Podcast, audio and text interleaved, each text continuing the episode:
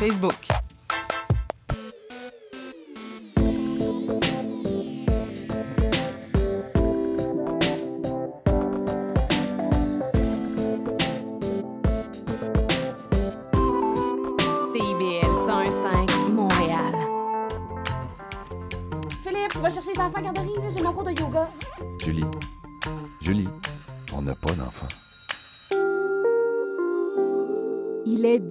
18 h. CIBL 101.5.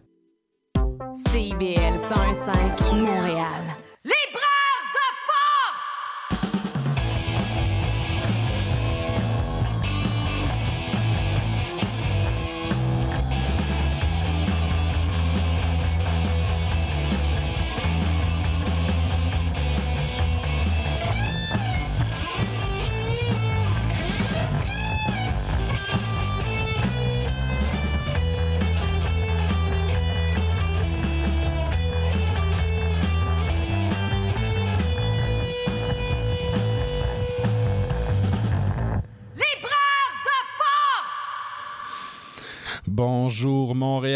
Bienvenue à Libraire de Force. La température euh, ben, s'améliore. Il fait relativement beau à l'extérieur. Il fait l'air de plus en plus tard. Donc, on peut dire bonjour, oui, Montréal.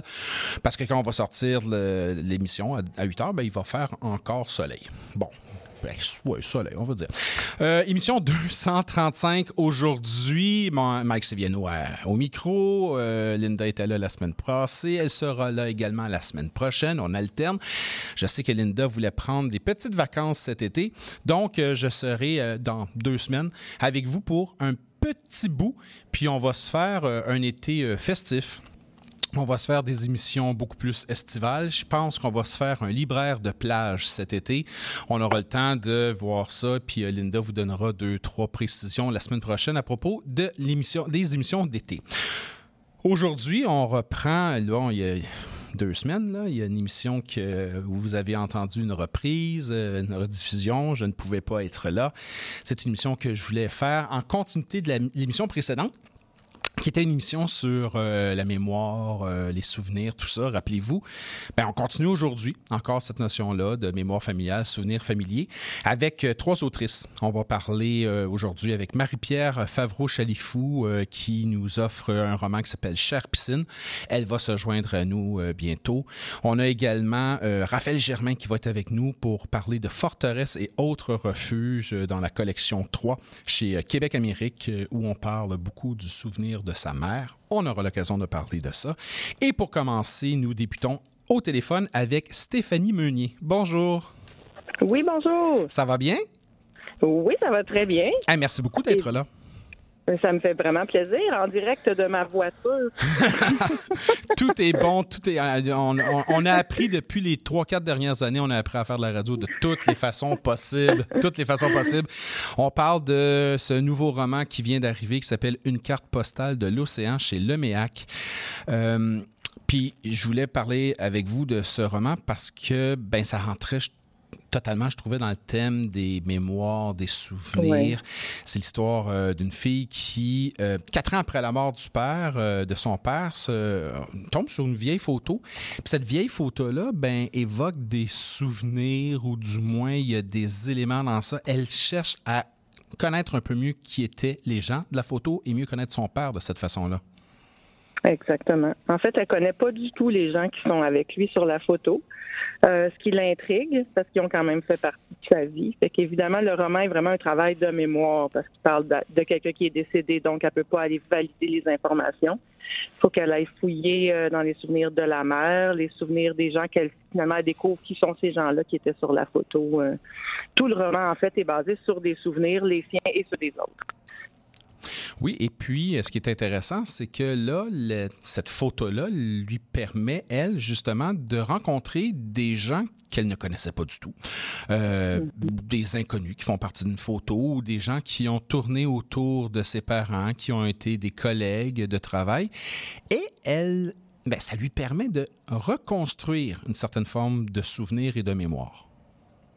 Oui, puis en fait, ça lui apprend des choses sur son père un peu, mais beaucoup sur elle-même aussi, d'une certaine façon. Euh, il fait des liens. C'est comme si le père décédé euh, garde un, un certain contact avec sa fille à travers ces gens-là qui vont lui apprendre des choses, comme si le, le- la personne qui est décédée a encore un impact, en fait, sur la vie de sa fille, même s'il n'est plus là. Parce que pour vrai, on parle souvent du deuil comme d'un processus qui, a un début, qui a une fin. Euh, moi, je pense pas qu'on fasse son deuil, en fait, que ça se termine. Un deuil, ça se termine. Ça se termine pas, ça change. Euh, on voit vraiment dans ce roman-là, je pense, le, le passé qui a un impact sur le présent, euh, qui continue. Le, le père continue à vivre dans la vie de sa fille, d'une certaine façon. Oui, il y a comme euh, dans votre, euh, dans votre écriture une, euh, je dirais, une continuité ou un leitmotiv de cette notion-là du souvenir et, ah, je dirais, de la défaillance de la mémoire. Euh, dans euh, votre Mhm. roman qui euh, se nomme On ne rentre jamais à la maison, il y avait cette notion-là également. L'idée Oui. de, de- du retour à la maison, de, de conserver le souvenir intact. Qu'est-ce qui vous intéresse dans cette écriture-là de la mémoire? Euh, c'est peut-être en partie à cause, ben, parce que je suis une fille, fille d'immigrants, dans le fond. J'ai l'impression d'avoir hérité de certaines parts par rapport à mon attachement au lieu. Puis ces parts-là, dans le fond, elles auraient dû peut-être appartenir à mon père. C'est que lui, il a quitté sa famille, il a quitté son pays. euh, puis dans sa vie, c'était facile. De, pour lui, il achetait des maisons, il les habitait, il vendait sans peine, sans problème. Moi, dès que je pose les pieds quelque part, on dirait que je m'enracine assez facilement. Ben, J'en parle dans beaucoup de, de- beaucoup de mes romans. là. Je regrette encore la maison de mon enfance euh, dont je parle justement dans On ne rentre jamais à la maison. On dirait que je veux la garder vivante, cette maison-là. Je regrette la première maison que j'ai achetée. Curaçao, où j'ai habité pendant un an, puis ça a été longtemps mon île, qui revient dans plusieurs romans aussi, que j'ai trompé euh, allègrement depuis quelques années parce que j'ai acheté une maison à, à Roatan ou Honduras, qui est ma nouvelle île maintenant. Mais tous ces lieux-là, pour moi, c'est vraiment important. Puis on dirait que je veux pas perdre ce qu'ils étaient pour moi à cette époque-là. Je veux les garder vivants. Euh, j'ai l'impression que les écrivains, d'une certaine façon, en tout cas moi, j'ai l'impression que j'écris pour contrôler le temps. Je veux l'arrêter, je veux figer les choses, je veux qu'elles restent là. Euh, j'aime pas les fins, j'aime pas les départs, j'aime pas la vieillesse, j'aime pas les enfants qui grandissent. Je voudrais ne pas vivre tous ces deuils-là. Je voudrais garder ça. Je pense que c'est pour ça que j'écris. Garder mes enfants petits, euh, garder le souvenir de mes maisons, le souvenir de tout ce que j'ai aimé. Ce que j'ai aimé, on dirait que je veux que tout le monde l'aime. Oui, puis en même temps, un peu une certaine euh, contradiction, quelque part, dans cette notion-là de conserver. En page 94, euh, vous écrivez Le cerveau retient ce qui ne sert à rien. Ah ben oui. Alors, il y a un conflit là, dans ce qui Oui. reste en mémoire et ce qu'on aurait voulu garder. Oui, mais en même temps, ce qui sert à rien, c'est ce qui est. Moi, c'est, je trouve que c'est ce qui est beau dans la vie. Dans le fond, ça sert à rien, mais c'est ce qui a laissé sa trace. Donc, c'est peut-être ça qui est important. On retient plein de, de faits un peu inutiles, mais qui font partie de notre mémoire, les chansons, les odeurs.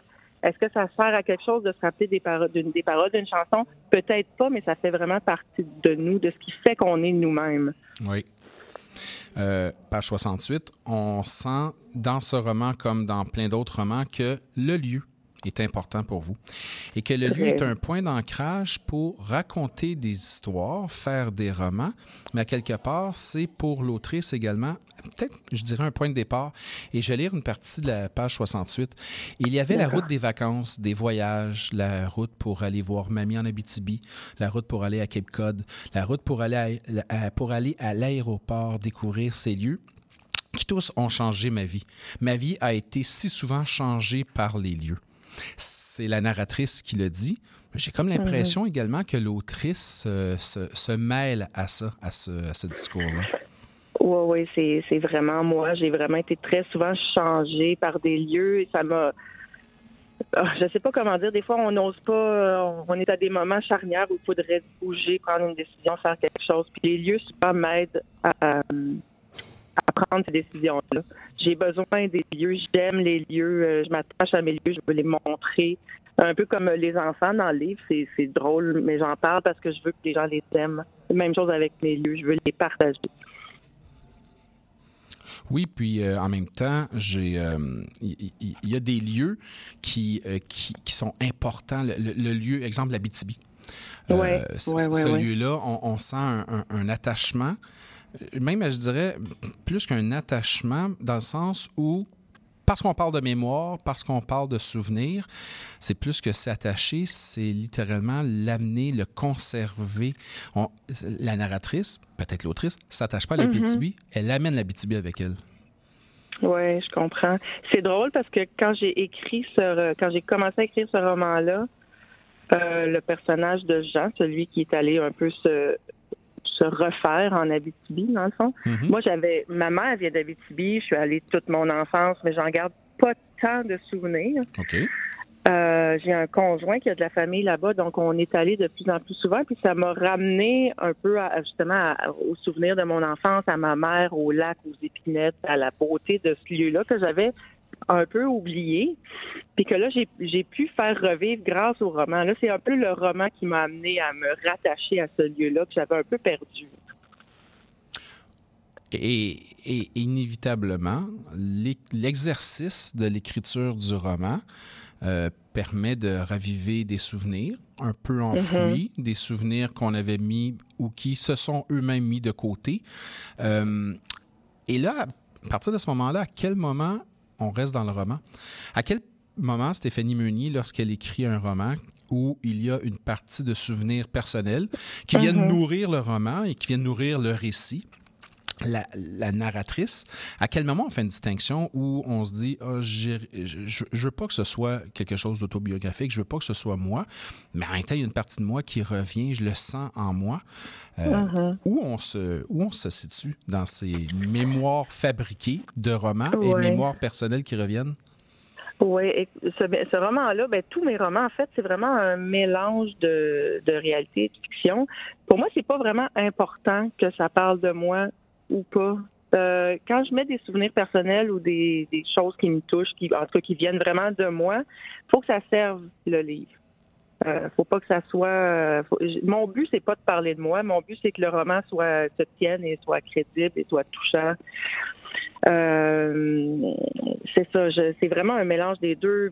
Je me sers de faits réels beaucoup, dans surtout dans ce roman-là. Tout ce qui touche au, au père, euh, c'est il y a beaucoup de, il y a beaucoup de réalité là-dedans. Tout ce qui touche les enfants aussi, c'est extrême. C'est vraiment ma vie.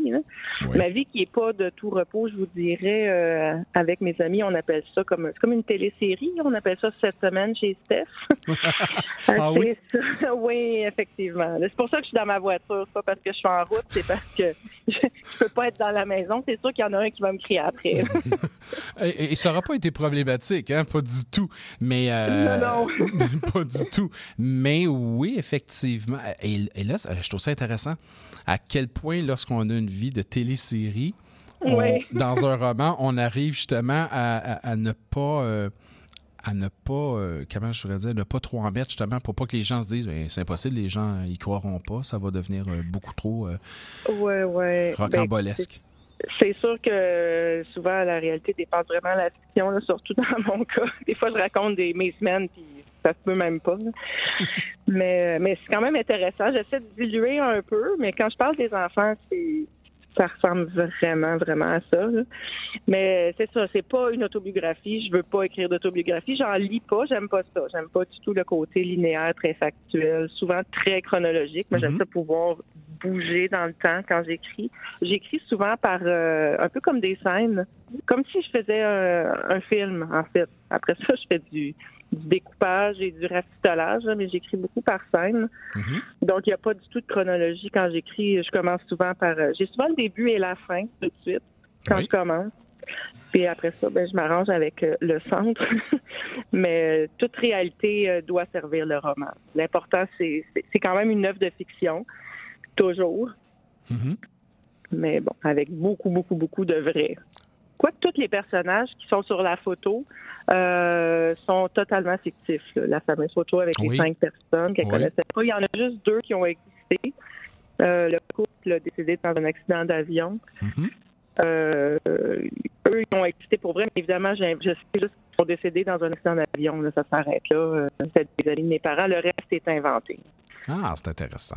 On va faire une petite pause musicale. On va aller Parfait. écouter justement Grand Corps Malade qui chante Nos absents et on revient avec Stéphanie Meunier.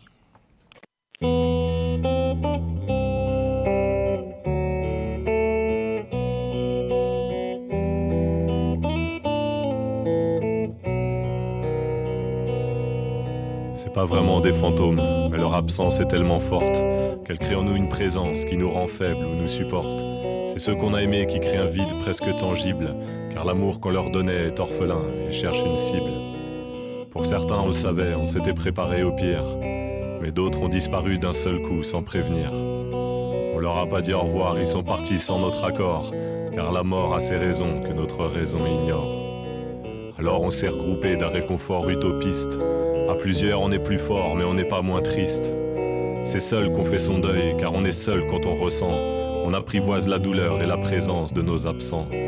Nos absents sont toujours là, à l'esprit, dans nos souvenirs, sur ce film de vacances, sur ces photos pleines de sourires. Nos absents nous entourent et resteront à nos côtés. Ils reprennent vie dans nos rêves, comme si de rien n'était.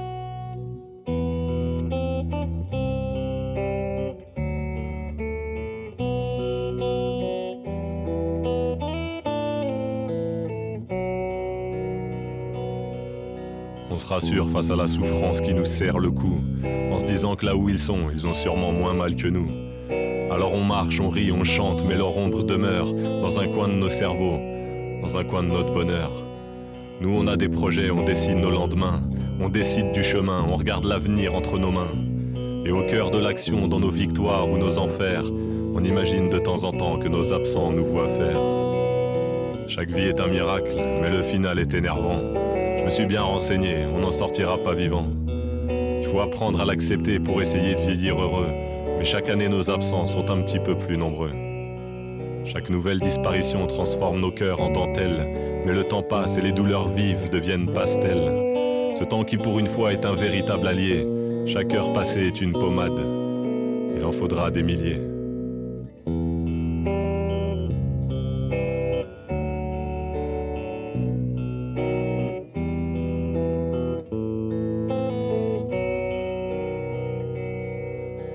Les morts, les disparus, je n'en parle pas beaucoup. Alors j'écris sur eux, je titille mes sujets tabous. Ce grand mystère qui nous attend, notre ultime point commun à tous, qui fait concours après la vie, sachant que la mort est à nos trousses. C'est pas vraiment des fantômes, mais leur absence est tellement forte qu'elle crée en nous une présence qui nous rend faibles ou nous supporte. C'est ceux qu'on a aimés qui créent un vide presque infini, qu'inspirent des textes premier degré.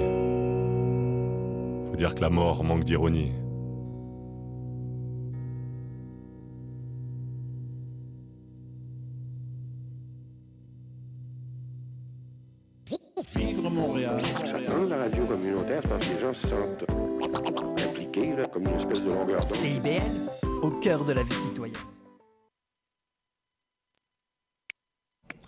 La mort manque d'ironie, mais Grand Corps Malade chante. Moi, j'ai l'impression que dans ce roman-là, euh, c'est pas l'ironie justement qui ressort, c'est beaucoup plus la tendresse, c'est la curiosité, mais c'est le besoin de compréhension, essayer de ratisser plus large, je dirais. Oui, effectivement. Euh, connaître ce qu'on n'a pas pu connaître de quelqu'un. Hmm. Parce que, bon, quand disons que quand quelqu'un est notre père, euh, on le voit comme un papa. Oui. Cette personne-là a été autre chose. Ça a été un ami, ça a été un fils, un frère, un amant, un mari. J'ai voulu un peu aller dans connaître qui est cette personne en dehors d'être un papa. Oui. Parce qu'évidemment, c'était quelqu'un d'autre. J'ai découvert un peu après son décès, en me rapprochant, ben, j'ai toujours été très proche de ma mère, mais évidemment, la relation change. Parce que là, j'ai vécu aussi son deuil à elle. Ils ont été vraiment un couple, un couple comme on n'en fait plus, là. Ils très proches, qui ont évolué parfaitement, qui s'entendaient bien, qui se sont aimés jusqu'à la toute fin. Alors de voir que ça a été, c'est ça, un amoureux, un amant, un complice, euh, ça a été plein d'autres choses que mon père. Puis je trouve ça intéressant de connaître quelqu'un un peu dans son intégralité. là. Je pense que le, mon deuil à moi, c'est un peu de, de le connaître autrement. Et puis, j'ai l'impression qu'on se fait toujours un souvenir à partir de ce que les gens nous ont raconté et que ça devient la mémoire un peu figée. Oui. Alors que là, c'est important en même temps, en allant fouiller de notre côté, en allant explorer de notre côté, peut-être de découvrir que notre mémoire n'est comment je pourrais dire, est un peu biaisé par les autres. On nous a raconté des choses, puis on s'aperçoit que ce qu'on a raconté n'est pas tout à fait exactement ce qu'on voyait. C'est sûr, mais ça, c'est le fun de jouer un peu avec ça dans, dans un roman. hein, Parce que dans ce roman-là, bon, la narratrice, euh, elle a ses souvenirs à elle.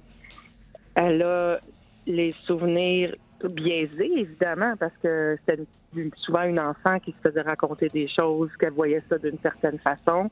On se fait raconter des choses enfants qu'on, comme mon père, le personnage, et mon père aussi me racontait souvent qu'il volait, qu'il avait déjà volé dans un escalier. C'est sûr que moi, j'ai construit ça dans ma tête, cette image-là. Je le vois voler. Mais euh, quelqu'un d'autre me raconterait le souvenir, puis c'est comme, ben non, il a sauté en bas de l'escalier, puis ça s'arrête là. Euh, là, puis en plus, il y a les souvenirs de ma mère qui sont pas toujours exactement comme les miens. Il y a les souvenirs des autres personnages qui sont différents aussi, puis qui sont, c'est plus tard, des années plus tard, est-ce que ces souvenirs sont toujours valides? Euh, même après avoir écrit le roman, je parlais avec ma mère, qui est un peu tannée d'ailleurs que je parle de ça. Elle dit c'est ton deuil, j'espère qu'à un moment donné, ça va être passé. oui, oui, c'est le dernier, maman. Promis. Euh, promis, presque. Oui, c'est ça, oui, c'est ça. Il y a un petit. euh, Ouais. les, les doigts croisés derrière le dos. Oui, oui, exactement, Ouais. parce que la famille, l'enfance, c'est vraiment quelque chose d'important. C'est c'est la base, je pense, de tout écrivain. On va tout fouiller dans notre enfance parce que c'est toutes les premières fois, c'est important, c'est fort. Mais c'est ça, je parlais donc du roman avec ma mère, du fameux couple décédé dans un accident d'avion qui s'appelle euh, Robert et Jocelyne. Puis ma mère, elle me dit, ben non, elle s'appelait Laurette. pour vrai, pour moi, j'étais j'étais vraiment certaine que ça s'appelait vraiment Jocelyne.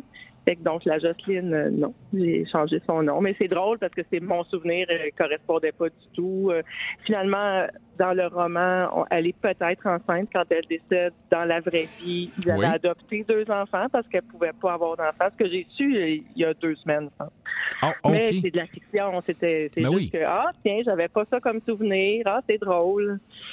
C'est ça, on recrée. hein. Le, le souvenir, c'est un roman d'une certaine façon aussi. Oui, et le roman peut devenir un souvenir aussi. Aussi, oui. Je me posais la question. Oui, oui, c'est vrai. Oui, c'est ça. Puis tout au long de la lecture du roman, je me disais, est-ce que la photo aurait suffi? Et je me posais la question à, à savoir, est-ce qu'il est... Bon, pour la narratrice, il y avait un, un- un- but, je dirais. Il y avait une certaine quête de connaissance et de réajustement de l'histoire. Il y a vraiment ça dans son cas. Mais est-ce que est-ce qu'une photo peut suffire? Est-ce qu'une photo peut suffire à conserver une certaine forme de souvenir sans pousser plus loin? Par l'invention, peut-être. Euh, Il y, a- il y a aussi deux photos dans ce roman-là. Il y a cette photo-là qui est le- la photo de départ, mais au fil du roman aussi, elle découvre une autre photo euh, qui est une photo d'elle. Que euh, un des personnages qu'elle rencontre, euh, qui connaissait son père, lui parle d'elle sans qu'elle sache qu'il parle d'elle. Oui. Ça, j'ai j'ai trouvé ça intéressant aussi. Là aussi, il y a comme une photo qui, qui lui apprend plein de choses, puis c'est juste une photo. Mais s'il y avait eu juste la photo, je pense que il manquerait quelque chose. Mhm. Ça, ça prend un petit contexte autour. La photo seule, je sais pas si c'est assez pour faire tout un souvenir. là. Ça prend un ensemble, je pense. Ouais, ça se prend. En, fait, la photo en elle-même suffit si Mhm. elle est accompagnée de la mémoire des autres, des souvenirs des autres, oui. même ça. si ces souvenirs-là ne sont pas exacts. Oui, peu importe, ça fait quand même une histoire, ça crée une histoire. Oui, c'est ça, Ou parce ça crée que. une mémoire. Oui, parce qu'on arrive avec une photo, on présente une photo. Exemple, euh, on a un personnage là qui euh, a, a dans le roman euh, un peu, disons, qui, qui a un peu perdu les facultés, donc il n'y a pas. Il a, a- Mhm. a pas le contact avec la réalité. Donc, on peut pas tout savoir, et d'un, et on ne sait même pas si son récit sera totalement vrai. En plus, effectivement. Donc, sur des présomptions, on va fabriquer des souvenirs qui, je dirais, sont faux. Pas tout à fait faux, Oui. mais largement euh, trafiqués, on pourrait dire. Oui, oui, oui. Puis, euh, je pense que la narratrice le dit aussi dans le roman. hein, Si, si j'ai pas les réponses, je les inventerai. Parce que c'est ce qu'elle fait, dans le fond. hein. Fabriquer, euh, fabriquer des personnages. Elle fabrique un personnage. Elle fait un roman de son père. Oui, effectivement. J'ai l'impression que vous, euh, vous fabriquez vos romans avec beaucoup d'attention et que vous prenez le temps de, de, de raconter des histoires. Vous êtes une fabricante d'ambiance. Oui, on m'a dit ça souvent. Effectivement, j'aime beaucoup les ambiances. J'a- J'adore la musique. Euh, j'aime l'effet l'effet instantané de la musique. Puis C'est un peu ce que j'essaie de faire avec euh, avec les livres, que tout de suite, en commençant, on ressente quelque chose instantanément. J'essaye. je sais pas si j'y arrive, mais je travaille fort là-dessus. Je pense que vous parvenez assez bien, très bien, euh, justement, à donner euh, une forte impression rapidement. Euh, puis ce que j'aime, puis ce qu'on aime justement chez Stéphanie Meunier, c'est que cette impression-là n'est pas toujours suivie, dans le sens où ça nous amène un peu ailleurs. Parce qu'une ambiance, c'est pas quelque chose qui est nécessairement continu. Et justement, on n'est pas dans la monotonie. Quand je dis une créatrice d'ambiance, on l'entend pas, mais il y a un S en ambiance. OK, Ouais, c'est- j'aime ça. Ouais, une créatrice d'ambiance. Il y a un S qui vient avec ça. Et là, on, on- on rajoute plein de, plein de petits, euh, petits aspects. C'est le sixième roman? C'est mon sixième roman, septième livre, oui. Il y a eu euh, un recueil de. Il y a eu un recueil de nouvelles, De nouvelles, euh, hein? au début, oui. Mm.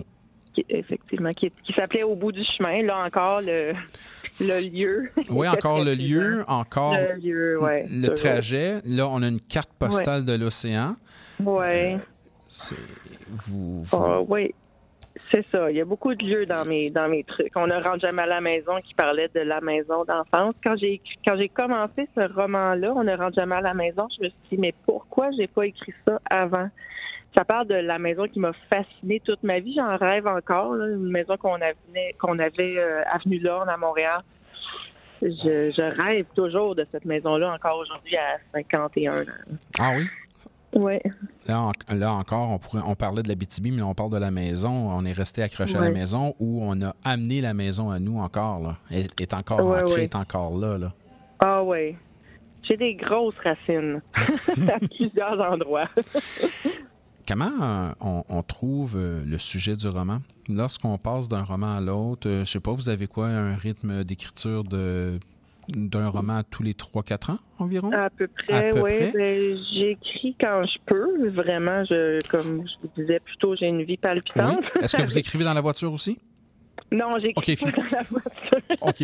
J'écris dans la maison, mais quand, idéalement, quand je suis seule, je suis pas souvent seule. J'ai euh, bon deux enfants, un beau-fils, euh, la blonde de mon fils, mon chum.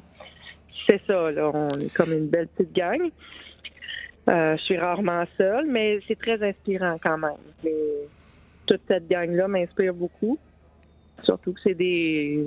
En tout cas, mes enfants, dans le dernier, j'en parle. J'en parle dans l'autre roman précédent aussi. La plupart du temps, je m'appelle Gabrielle. Ça parle d'enfants un peu à, problème. Oui, mais c'est vraiment un beau roman également. Ah ben merci beaucoup. Oui, je je l'aime, je l'aime beaucoup aussi. Ben, je Oui. les aime tous. C'est, c'est sûr que si je les aimais pas, je les publierais pas. J'ai plus de difficultés avec les deux premiers. Euh, peut-être parce que c'est les deux premiers. Oui. Puis c'est un peu comme se déshabiller la première fois OK, quand on est tout jeune. hein. C'est un peu le, ça me fait un peu le même effet. OK. Quand je repense à ces romans-là, euh, je me sens un peu nue. Euh, ça, ça a passé, ça me le fait plus. Puis même quand je parle de moi, euh, bon, c'est pas grave, euh, j'ai, plus de, j'ai plus de pudeur. hein.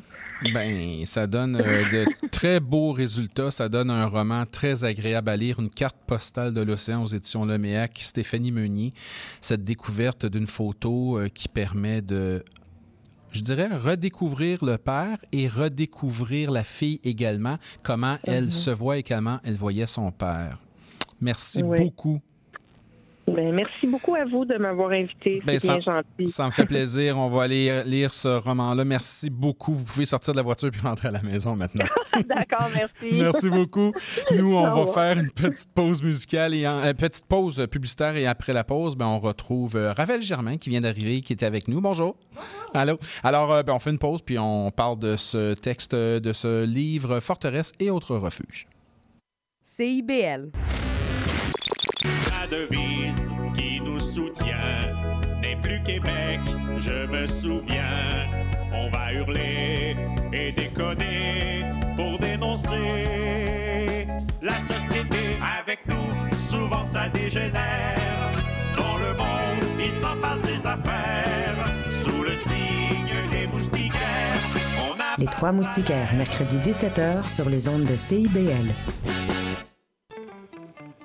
Intention Inc., c'est la célébration de l'entrepreneuriat sous toutes ses formes. Sophia Zito et moi-même, François Morin, allons à la rencontre des secrets les mieux gardés du Québec les jeudis de midi à 13h. Bonjour, ici Catherine Durand et vous écoutez CIBL 101.5 à Montréal.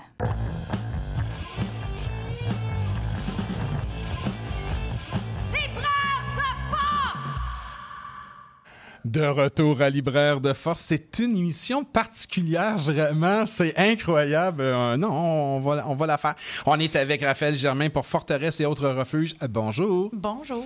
Hey, ça- euh, on, on a eu un rendez-vous manqué par ma faute la dernière fois parce qu'on était censé se voir, puis finalement, on n'a pas pu. Il y avait une autre fois au début qu'on n'a pas réussi. Là, on est là, là, on, On, est, est ensemble. là, on, est, là, ensemble. ça se concrétise enfin. Enfin, veut- je veux parler de forteresses et, et autres refuges parce que l'émission euh, aujourd'hui tourne autour de la mémoire, mémoire familiale, euh, souvenirs familiers. On est là-dedans. Tout ça, on est. Puis je pense qu'on est littéralement. Pas mal. Bon, on est déjà depuis un petit temps, un petit bout là-dedans avec Raphaël Germain. Ben Euh, oui, oui. c'était vraiment pas un plan, même à la limite, c'était comme quelque chose que j'avais pas envie de faire. Ah non? Mais ben non, je, je voulais pas euh, être la fille qui écrit sur ses parents, qui écrit sur sa famille. euh, puis on me disait souvent à propos de la famille de ma mère, ah, ça ferait un bon récit. Puis j'étais là, ça va, tu sais, je l'ai. euh, mais finalement, euh, c'est ça, c'est- pas pour rien que les gens disaient ça. Puis le bon récit appelle, euh, appelle la plume. Oui. Alors voilà, ouais. Pas, euh, on s'y est retrouvés. C'est pas le père qui disait pas une journée sans écriture? Et en fait, il citait en cela. Est-ce Zola ou Diderot, je pense, je me rappelle plus. En tout cas, qui avait. C'est un, c'est un penseur latin qui avait cette phrase-là. Je pense que c'est Zola qui avait, qui avait fait écrire ça au-dessus de sa, che- sa cheminée. Oui. Nulla die sine lineas, donc euh, pas une journée sans une ligne. Voilà. Mais je, je, je m'y astreins pas, honnêtement. Je- Non. Non, j'ai pas ce cette vertu. N- Non? Non. OK. Est-ce que papa l'avait, cette vertu-là? Non plus. Non plus. Il faisait Ah! comme si, mais pas Bon, co- mais c'est correct. Ah oui, il faut se garder son petit Ben- mythe personnel. Ben oui, on en parle dans- de ça dans le livre précédent qui était publié chez euh, Atelier 10. Oui. Oui. Où là, on parlait du père. Euh, Oui. Moi, un livre qui m'avait ému. Ben, Celui-ci également, mais celui-là m'avait ému, la façon qu'on en parlait, l'idée de parler de la mémoire, de retourner sur la mémoire, tout ça. On découvrait une autre Raphaël Germain, je trouvais. Euh, oui, je pense. J'avais ça. J'avais écrit des romans qui étaient plus euh, plus légers puis plus euh, narratifs avant. Oui. Puis en fait, c'est je, je- je suis passée par les, les histoires de mes deux parents, en fait, parce que je pense que le sujet de la mémoire me semble inépuisable, est toujours fascinant et jamais assez creusé.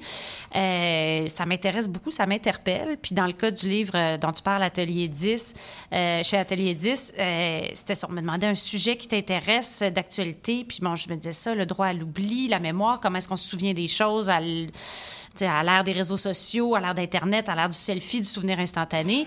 Euh, puis en écrivant ça, évidemment, mon père était en train de mourir d'un cancer du cerveau, donc ses souvenirs s'étiolaient. Mhm. Puis là, Oui. ben, un peu rebelote euh, cette année, euh, la collection de chez Québec Amérique qui s'appelle Oui, collection Trois. Trois. Oui. En fait, où on demande aux auteurs d'écrire trois souvenirs. Fait que c'était vraiment. euh, c'est comme c'est pas de ma faute. C'est ça, ça m'est tombé dessus. Non, mais je trouvais ça, je, je- je trouvais ça très le fun. Je trouvais que c'est une belle porte d'entrée. Puis là, je m'étais dit, bon, moi, sais, raconter trois affaires qui me sont arrivées, ça me semblait pas si hot que ça.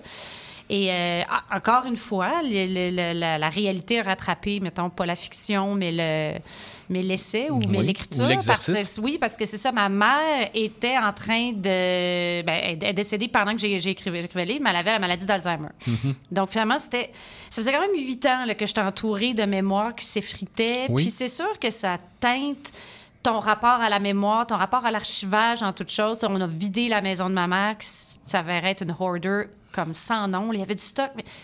C'était bien rangé, puis c'était propre, fait que ça apparaissait pas, mais c'est ça, il y avait beaucoup de stock. Donc, c'est sûr que ça teinte la façon dont on réfléchit à la mémoire, puis euh, au geste de se souvenir, puis de se rappeler des choses.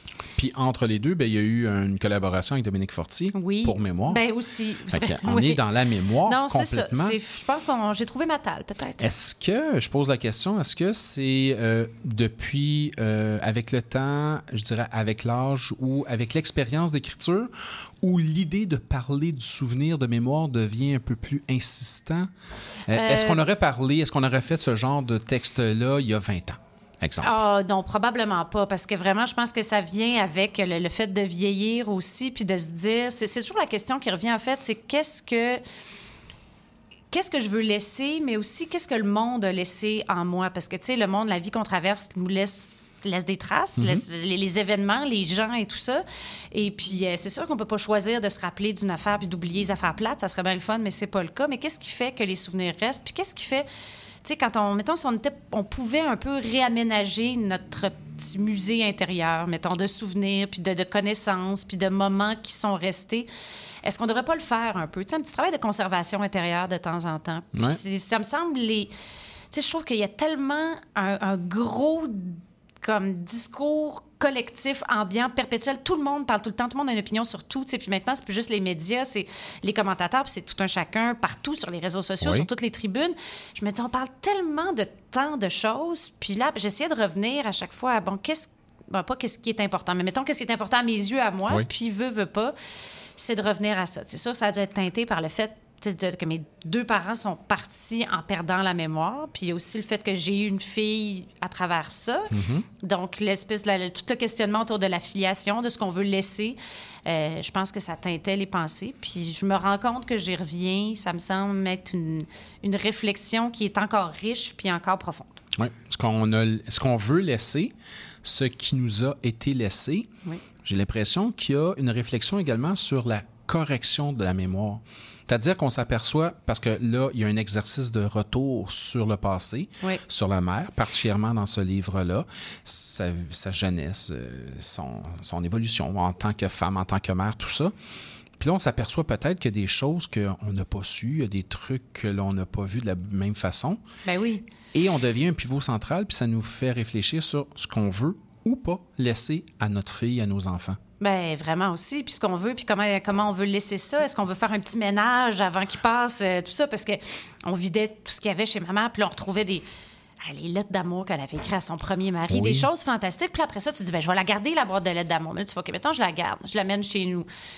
Là, moi, je meurs, ma fille trouve la boîte, elle fait coudon, les lettres de grand-mère. Tu sais, à un moment donné, c'est qu'est-ce qu'on archive, qu'est-ce qu'on garde aussi? Est-ce qu'on veut faire le ménage? Est-ce qu'on veut? Puis ça m'a vraiment. J'ai, j'ai- fait dans, dans, dans, mettons, dans, dans, mon environnement aussi cette espèce de ménage-là. OK, là, on va aller à l'essentiel. Qu'est-ce qu'on garde? Tu sais, il y en a, là, un petit tiroir, une boîte, mettons, d'affaires que tu dis ça, ça serait le fun, que ça se retrouve au grenier à un moment donné. Euh, mais des fois, c'est bien peu de choses. Puis des fois aussi, c'est même pas quelque chose de matériel. C'est des moments qu'on a vécu puis qui ont laissé une trace très forte qui radie encore. Puis j'aime ça me questionner à savoir pourquoi ce sont ces moments-là. Ça doit vouloir dire quelque chose. Si ces moments-là rayonnent encore quelque part en nous, ben peut-être qu'il faut retrouver comment on, regardait le monde à ce moment-là. Peut-être qu'il faut s'ouvrir à ça pour, euh, pour essayer d'être le plus attentif possible pour qu'il y en ait plus des moments comme ça. Oui, il y a une, ligne justement là, sur à une page où euh, vraiment vous dites pourquoi il y a des trucs que l'on retient qui restent et il y a d'autres éléments qui partent, mais complètement que l'on oublie. Pourquoi cette façon aléatoire parfois, à moins que ce soit quelque chose de marquant, là, euh, quasiment une catastrophe ou Oui, quelque oui, chose, ben oui. mais pourquoi il y a des éléments qui restent longtemps, puis d'autres, euh, comment la, la mémoire travaille, c'est très embêtant. Puis j'aime l'idée du musée que l'on fait un peu en ménage, c'est-à-dire le tableau, on le débarque, mais qu'est-ce qu'on fait de ce tableau-là? Oui, oui. Est-ce qu'on l'entrepose ou on le vend aux enchères? On J'aimerais j'aimerais ça pouvoir toutes les vendre des fois, mais je pense qu'on est dans les entrepôts parce qu'il y en a souvent. On peut pas se débarrasser d'une mémoire. hein. Ben Je veux ben- on- ben c'est ça, hein? Il y a, il y a le, le film Eternal Sunshine of the Spotless Mind là-dessus où on pouvait justement effacer des moments désagréables ou à la limite on pourrait juste dire bon c'est pas tant que c'est désagréable on va faire un peu de place. Oui, ça prend de la place. puis on Parce qu'on a tous en mémoire des affaires où tu te dis Hey, ça sert-tu à rien de se souvenir de ça, le numéro de téléphone d'une amie quand on Oui. était petit, des affaires comme ça, des trucs, des détails, des moments, pourquoi de mon enfant je me rappelle de telle chose. Puis en réfléchissant à ça, je me, je me suis. Une hypothèse, mettons, que j'ai émis, parce que des fois, il s'agit d'une d'un coin de rue, tu sais, où tu as eu l'impression d'exister vraiment. Puis je pense que c'est peut-être des moments où on était plus disponible euh, en tant que, que personne, Mhm. plus disponible au monde, à ce qui nous entourait, ce qui fait que ce qui s'est passé à ce moment-là est resté. C'est parce qu'on est souvent, hein, vraiment, on est pogné dans nos tracas, on est pogné en nous-mêmes, on est pogné avec nos égaux, on est pogné avec nos réflexions. C'est c'est bien normal. Puis je pense qu'il y a des petits moments de grâce où, justement, on n'est pas en train de se gratter un bobo, de se poser une question. On est juste en une espèce de position d'ouverture. Alors, ce qui se passe là, des fois, même si c'est pas un moment le premier French ou euh, une catastrophe ou euh, quelque chose, ben ça peut être quelque chose qui va rester parce qu'on était disponible pour voir le monde tel qu'il est. Puis j'aimerais beaucoup ça, euh, avoir cette espèce d'ouverture constante, cette espèce de... C'est ça, d'ouverture au monde pour pouvoir poser un regard sur le monde qui, que- que- comme il mérite d'être vu tout le temps. Vous aimeriez? Vous avez pas le temps, vous vous donnez pas le temps Ben, ou notre vie nous empêche Ben, de le c'est un faire, peu tout ça. simplement? C'est-à-dire Ouais. que ça, ça arrive de temps en temps. Ouais. Je- je- je- J'essaye de- d'aller vers ça, mais je pense qu'on a tous des vies. euh, je veux dire, peut-être euh, un peu encore- Ben, un, Un peu. peu. là, on, peut, on, peut, Ouais. on peut se rêver, euh, tu sais, c'est comme tel un, un moine euh, à regarder le monde continuellement, mais je suis pas encore rendue là, puis j'ai des petites responsabilités, mettons. C'est bien correct aussi, parce Oui. que ça fait apprécier peut-être ces moments-là un peu plus. Je suis pas douée pour la personnellement, là, la méditation, puis toutes ces affaires-là. Je sais que. Mais, Fait qu'on euh, profite des moments quand ils passent, puis euh, ben, ouais. Puis Mais, on, mais on essaye de les faire arriver le plus possible. C'est drôle, j'aime ça parce que ça me en, en parlant de ça, ça me fait penser quand on raconte une histoire, un groupe d'amis, que tout le monde se souvient de la même chose, puis il y en a toujours un dans le coin qui non, je m'en souviens pas. Ah oui. Et tout le monde dit mais t'étais là. Tout Ah le monde oui. se souvient t'étais là, puis lui dit non, je me souviens non, pas. non, je n'ai pas encodé ça. Mais j'ai no- noté une phrase dans le livre quelque part qui me venait en fait du livre d'une de mes amies qui étudie en neuropsychologie. Et dans son livre, elle m'avait donné des notes quand elle savait que j'écrivais là-dessus. Elle m'avait envoyé ses notes sur la mémoire. Bon, c'était vraiment, c'est des notes de neuropsy. Oui. Je comprenais pas nécessairement tout, mais c'était quand même intéressant sur justement comment est-ce que la mémoire s'encode. Ça expliquait un peu finalement pourquoi est-ce qu'il y a un ami qui est comme qui se rappelle pas d'un événement auquel il a pourtant assisté. Puis ça disait à la fin cette phrase qui était vraiment comme une espèce de petit joyau littéraire, mais pourtant c'était dans un texte scientifique Mhm. à propos de la mémoire, euh, celle qui vraiment qui archive là, euh, les événements qu'on a vécus. Ça disait n'est pas la réalité. C'est une fiction de la réalité. Parce qu'on réécrit constamment, en fait, nos souvenirs. À partir du moment où tu vis quelque chose, euh, tu vas te coucher, ta mémoire l'encode et tout ça. Puis à partir de ce moment-là, on rentre dans la fiction. C'est-à-dire que la mémoire va l'encoder. Donc, c'est pour ça aussi que euh, parmi les amis, il y en a un qui se rappellera pas d'être là, mais tous les autres vont avoir une version un peu différente aussi. Oui. Puis euh, j'entendais justement euh, l'autre fois à la radio, à l'émission euh, Moteur de recherche à Radio-Canada, il y avait un gars qui parlait du souvenir aussi. Puis on peut même encoder des faux souvenirs chez les gens Oui. qui vont se rappeler absolument, mais oui, tel truc. Puis des fois, ça peut être, j'en- j'entendais un peu l'entrevue que vous faisiez avant, ça peut être à partir d'une photo. Des fois, on voit une photo, puis là, on, se rend- on est sûr d'avoir été là. Puis dans la première partie de mon livre, je raconte ça aussi. Moi, j'ai des, vraiment des vrais souvenirs de l'enfance de ma mère qui m'a tellement été raconté puis par des bons conteurs que j'ai des images mentales de... Évidemment, je n'étais pas là. Oui. Fait que c'est ça. Mais ça, c'est ça que ça, j'ai trouvé ça fascinant. De se souvenir de quelque chose qu'on n'a pas du tout vécu, mais qui nous a été raconté d'une façon tellement prégnante, tellement Ouais. insistante et récurrente, parce que là, c'est l'idée du gars dans le coin qui se souvient pas de rien, mais s'il y a deux, trois, quatre matantes, puis un mononcle qui raconte toujours la même affaire, Ah, il va s'en souvenir. ben, ça doit être vrai. Ben oui. Puis on finit par, oui, y croire, et on finit par s'en souvenir également. Oui, puis c'est un souvenir qui est vraiment une fiction aussi, parce Ben que, oui. euh, par exemple, tout, tout ça, l'enfance de ma mère, c'est drôle parce que c'est, tout, dans toute sa famille, ils sont très conteurs. là, puis je discutais de ça avec des, mes cousins, mes cousines. On a tous un souvenir de ça parce qu'on s'est tous fait raconter. Évidemment, le souvenir n'est pas le même. Euh, Il y en avait, ben non, on était dans le bain, non, on était à l'église, non, on était à telle place. Euh, je raconte, par exemple, la mort de mon grand-père que j'ai pas connu, là, qui est mort très jeune dans un accident de voiture. Je- moi, j'ai vraiment une image mentale d'une route au nord de Saint-Félicien, euh, enneigée. Puis là, finalement, j'ai croisé euh, une- ma tante qui m'a dit ben il est, il est mort au mois de juin. Fait que j'ai fait Ah, bon. Fait que c'est ça. Pourquoi? Il n'y a, probablement jamais personne qui m'a dit qu'il était mort en hiver, mais à un moment donné, notre cerveau fait des raccourcis. L'image, c'est comme c'est une belle image cinématographique Oui, aussi. ça. Fait que Oui. j'ai dû, euh, j'ai dû accrocher à ça. Euh, ça a été écrit pendant que la- votre mère était dans un état d'Alzheimer avancé Oui. Qu'elle est morte. Donc, c'était les, deux événements en même temps, l'écriture et Oui. tout ça. Est-ce qu'il y aurait eu une teinte différente si, exemple, on avait demandé l'exercice dix ans après? Ah, certainement. Est-ce que les, est-ce que les souvenirs, ah, c'est, bizarre à dire, mais est-ce que les souvenirs auraient été les mêmes? Euh, probablement pas aussi, parce que Oui. je pense que cette espèce de fiction-là, elle continue à s'écrire puis à se travailler. Puis euh, le fait de l'avoir fait aussi, il y, a- il y a des événements dont j'aurais peut-être même pas parlé non Mhm. plus. Euh, je raconte justement le- comment quand ma mère était, euh, était dans, dans une résidence, Puis à un moment donné, elle se rappelait presque plus de grand-chose, mais elle, elle essayait de me signifier quelque chose, je comprenais rien. J'ai fini par comprendre en sortant de là qu'elle voulait s'enfuir. Elle voulait prendre la fuite. Mm. J'aurais peut-être pas raconté ça dans dix ans. Est-ce que ça m'aurait semblé encore un, un moment? Important? Oui.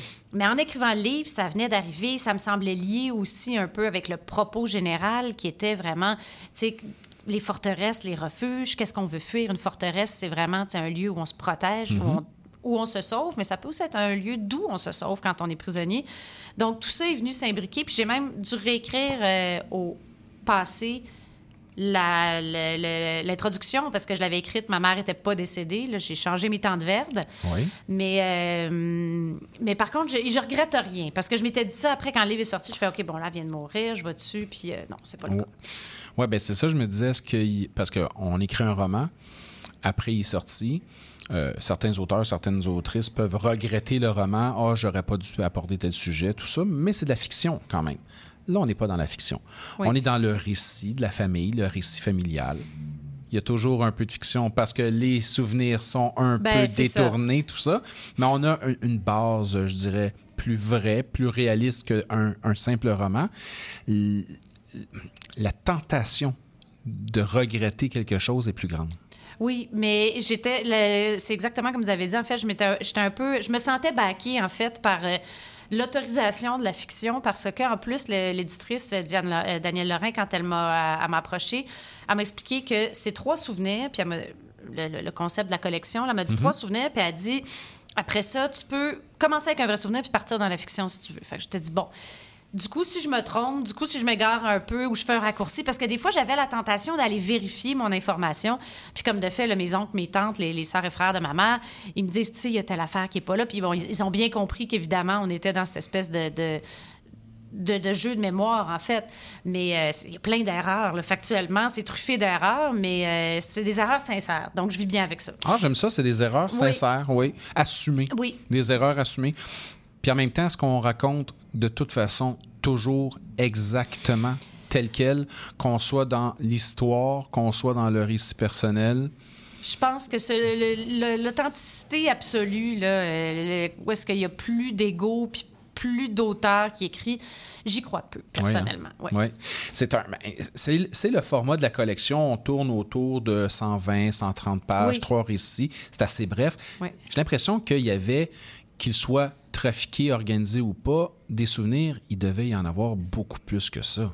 Oui, non, vraiment, mais... Il y a je- dû avoir un, un ménage. Puis là, on parle pas du, euh, du, du musée qu'on veut faire le ménage, mais juste dans le. Quand on ramasse là, tous ces souvenirs-là, il y, a, il y a un travail. Qu'est-ce que je garde, qu'est-ce que je conserve pas? Oui, ben vraiment, mais je voulais vraiment que ça soit toujours lié à, à cette question-là, en fait, de qu'est-ce qu'on choisit de garder, puis comment est-ce que finalement on comment on se souvient, puis comment on choisit de se souvenir des choses. C'est-à-dire que Mm. comment est-ce que les, les- les souvenirs s'encodent, mais après ça, comment est-ce que on choisit, puis je trouvais que c'est intéressant en tant qu'individu, c'est-à-dire que comment est-ce que je choisis de me souvenir de la vie que j'ai vécue en tant que société aussi, on se dit souvent, tu sais, bon, c'est quand même notre devise, hein, je me souviens et tout ça.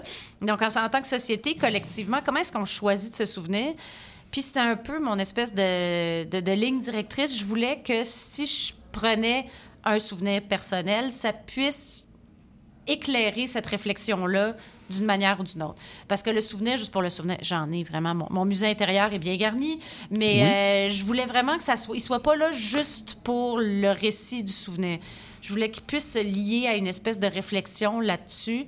Euh, puis c'est pour ça que je m'en suis tenue vraiment à, à ça. Puis ça faisait mon affaire aussi, ce petit format-là, pour que ça puisse vraiment euh, aller dans un sens euh, qui était, qui était plus celui de la, de la question. Puis après ça, si ça permettait de raconter des histoires rocambolesques de la famille de ma mère, mais c'était. Oui, qui est quand même assez. euh, Oui. rocambolesque étant Oui, le terme. oui. euh, assez coloré. Oui. Quand même, hein, c'est, il s'est passé plein de choses. euh, Oui, oui, ça a vraiment été... puis c'est ça, depuis on- qu'on est petit, on se fait dire ça ferait un roman, ça ferait un film, ça ferait des... Ben, c'est ça, je disais, on est à la limite du roman quasiment. Là. On est dans oui. le récit personnel, mais à la limite du roman. Ça me fait penser à Stéphanie Meunier tantôt qui disait justement que le souvenir, euh, en quelque part, c'est comme un roman justement. Ben, vraiment. Ben, j'ai l'impression qu'on est littéralement dans ça. Oui. Est-ce que par moment, il y avait beaucoup, beaucoup justement de souvenirs? Puis il y a certains souvenirs où on bloque puis on se dit non. Ça, euh, c'est un souvenir que je garderai pour moi. Ah oui, vraiment. Est-ce que j'ai Oui. bloqué sur certains souvenirs ou ça? Non, c'est vraiment trop personnel. Ou c'est pas trop personnel, mais je ne le, je, je l'écrirai pas. Oui, ah, vraiment, vraiment, parce que je, je suis très, euh, je, suis très, très, très pudique. Euh, Oui. ça peut même limite être un han- handicap là, en écrivant. Euh, D'ailleurs, mon éditrice, elle me disait, tu pourrais, tu sais, en mettre un peu plus et tout ça. Puis euh, moi, je suis un peu, pas, pas de l'école de pensée, je pense même pas que c'est une école de pensée, là, mais personnellement, c'est un peu, OK, en tant qu'auteur, s'il faut que tu sois quand même dans une vraie honnêteté, c'est correct, tu peux te montrer tout nu, mais sais, saute pas tout nu sur place pendant 400 pages. C'est- mon opinion, là. OK. Euh, J'ai Oui. tout le respect pour ceux qui choisissent de sauter tout nu pendant 400 pages. C'est bien correct.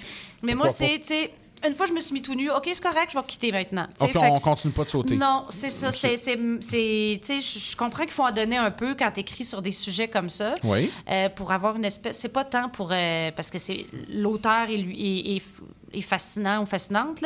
C'est vraiment parce que je pense qu'il faut y dans une espèce de démarche d'authenticité où si tu essayes de parler du monde euh, avec euh, un, regard euh, enveloppant et englobant, ben, tu es un peu obligé de parler de toi aussi. Ça, me- ça me semblait faire partie de la démarche. Mais c'est ça. C'est, pas quelque chose qui me vient naturellement. C'est un peu violent pour moi comme geste d'écriture.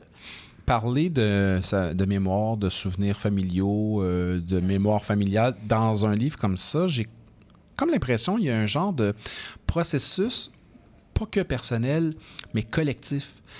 Plus qu'on parle des souvenirs de nos familles, Ben oui. on va inciter les autres à les écouter et à se donner justement les moyens de parler de leurs souvenirs.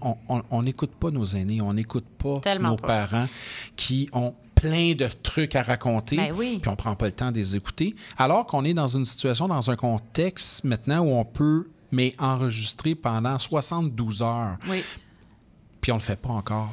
Mais on fait pas ça, puis on, on se contente de prendre beaucoup, beaucoup de photos. Puis je, je le remarque, évidemment, on prend beaucoup de... Après ça, les regarde-t-on tant que ça? Bon, peut-être qu'il y a du monde qui le font, là, mais j'ai l'impression que on vit beaucoup. On va prendre beaucoup de photos de grand-papa. On va Oui. écouter grand-papa tant que ça? On va partir l'enregistreuse et, et- et tout ça. Puis je, je trouvais qu'en écrivant ces histoires-là, il y avait quelque chose qui était très le fun aussi dans le fait de d'écrire une époque aussi. Donc, que ce soit, tu sais, ma, ma mère est, est née en 1939, donc c'était les années 40, les années 50, ce que c'était que d'être une jeune femme à cette époque-là aussi.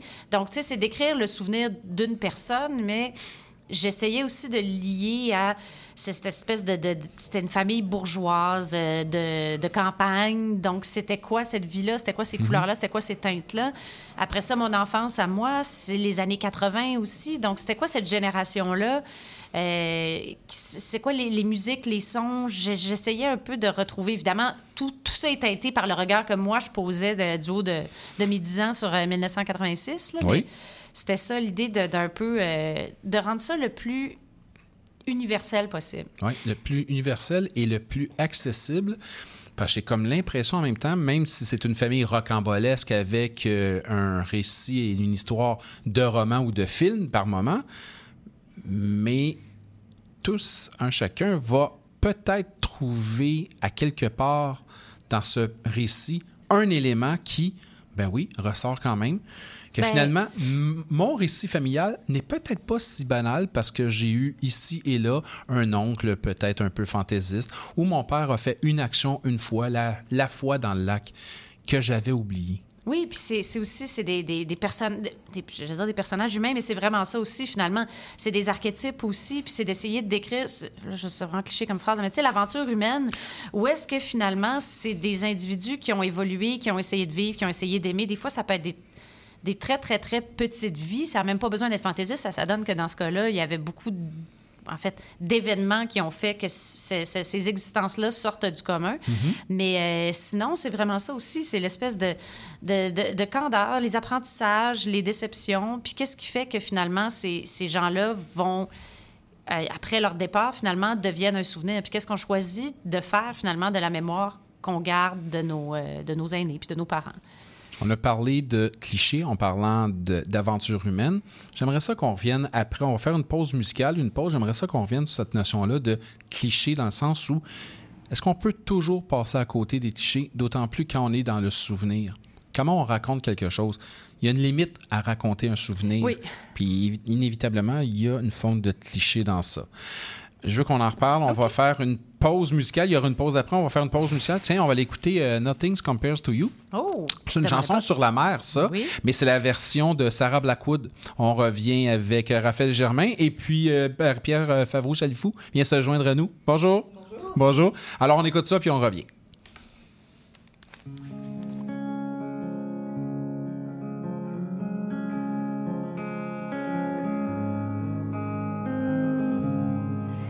It's been seven hours and fifteen days since you took your love away.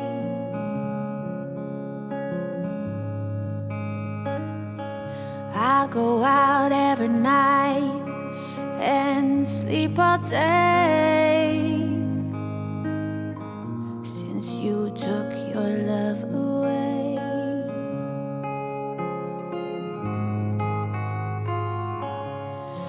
Since you've been gone, I can do whatever I want.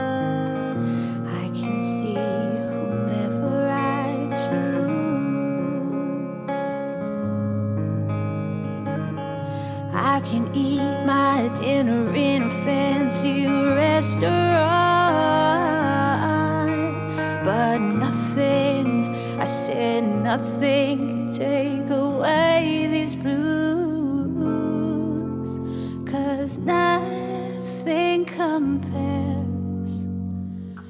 nothing compares to you.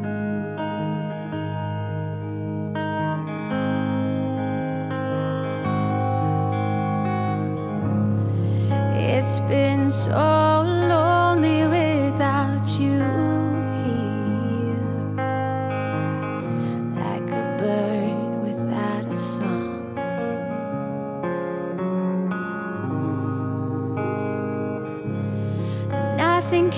stop these lonely tears from falling. Tell me, baby,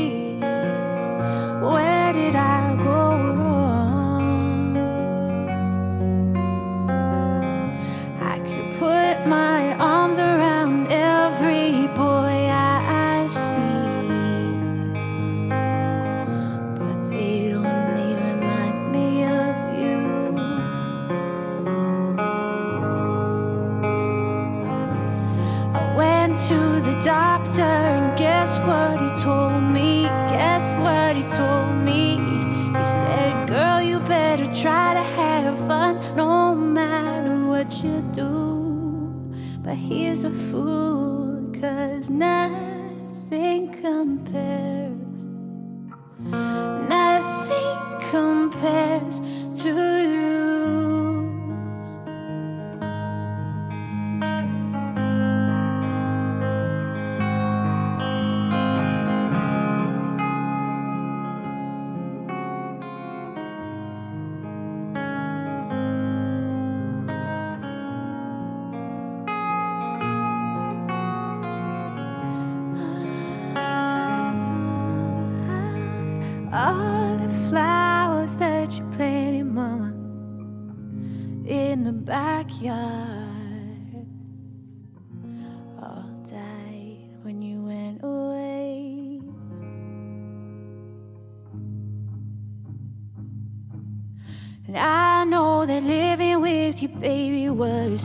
sometimes hard. But I'm willing to give it another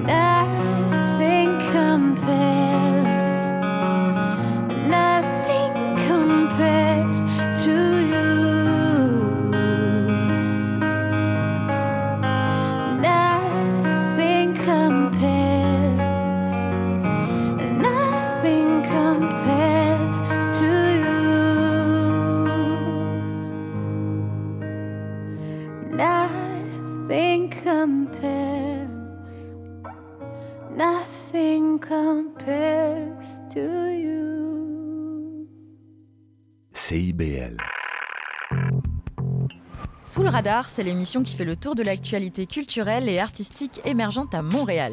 Art visuel, cinéma, musique, théâtre, ne ratez rien. Sous le radar, c'est tous les vendredis, en direct de 17h à 18h sur CIBL 101.5.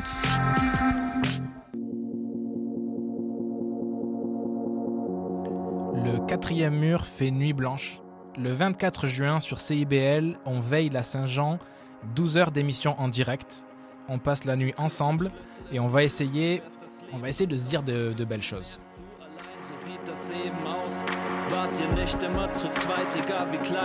24 juin, de 17h à 5h du matin, sur CIBL.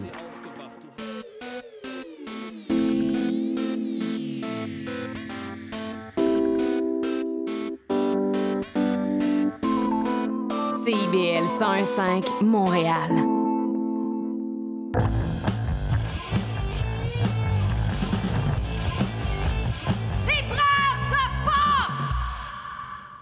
De retour à Libraire de Force avec Raphaël Germain, bien sûr, et Marie-Pierre Favreau-Chalifou. Bonjour. Bonjour. On continue la discussion avec euh, Raphaël, mais euh, si vous voulez intervenir, il n'y a aucun souci, pas de problème du tout. On parlait de mémoire, on parlait de clichés. Oui. Euh, on a écrit, ben, vous écrivez pour la télévision, des romans, tout ça. Là, on peut des fois volontairement tomber dans le cliché. Quand on est dans l'humour, tout ça, on peut jouer sur le cliché. Des fois, le cliché peut être quelque chose, Il un motif d'écriture extrêmement Oui. intéressant. Ça peut être, oui, le cliché est une notion redondante, mais quand on le réinvestit d'un autre sens, le cliché devient hyper intéressant. Là, quand on parle de mémoire, quand on parle de... Là, je vais dire quelque chose qui n'est pas correct, là, de littérature sérieuse. C'est Oui, pas ça que je veux dire. correct, Je comprends très bien. Je m'excuserai après. Non, non, mais quand on parle de ça, un- le sujet plus dense, euh, le cliché peut être un gros piège. Ben, en fait, le cliché est là pour une raison toujours. hein. En général, c'est juste il y, a- il y a toujours une vérité derrière le cliché aussi. Euh, fait que je pense qu'il s'agit de toujours de ne pas être dupe du cliché, c'est-à-dire de voir qu'il est là, mais de ne pas s'empêcher d'aller dans cette direction-là, Mhm. puis de dire, bon, ben, il est là pour une raison, mais euh, après, souvent, bon, pour, sur la...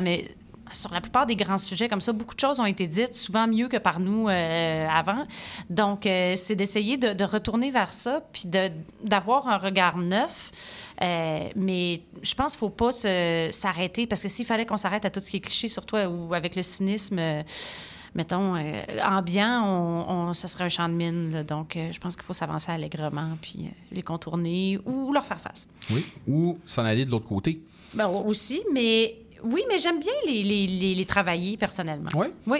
Je trouve qu'il y a quelque chose là. Souvent, ils sont là pour une raison parce que c'est souvent. On, on en a fait des clichés, mais ils cachent des fois des réalités qu'on a choisi de, de caricaturer un peu parce que des fois, c'est plus facile, parce que des fois, c'est plus facile d'appréhender un cliché qu'une nuance. hein. Oui. Donc, euh, c'est c'est le, le cliché est là, mais l'objet qu'il représente, puis l'objet qu'il recouvre, ça reste quand même un objet qui mérite un regard puis une nuance aussi, je pense. Je disais s'en aller à l'opposé, mais finalement, en fait, je voulais peut-être plus parler de traiter ça en parallèle.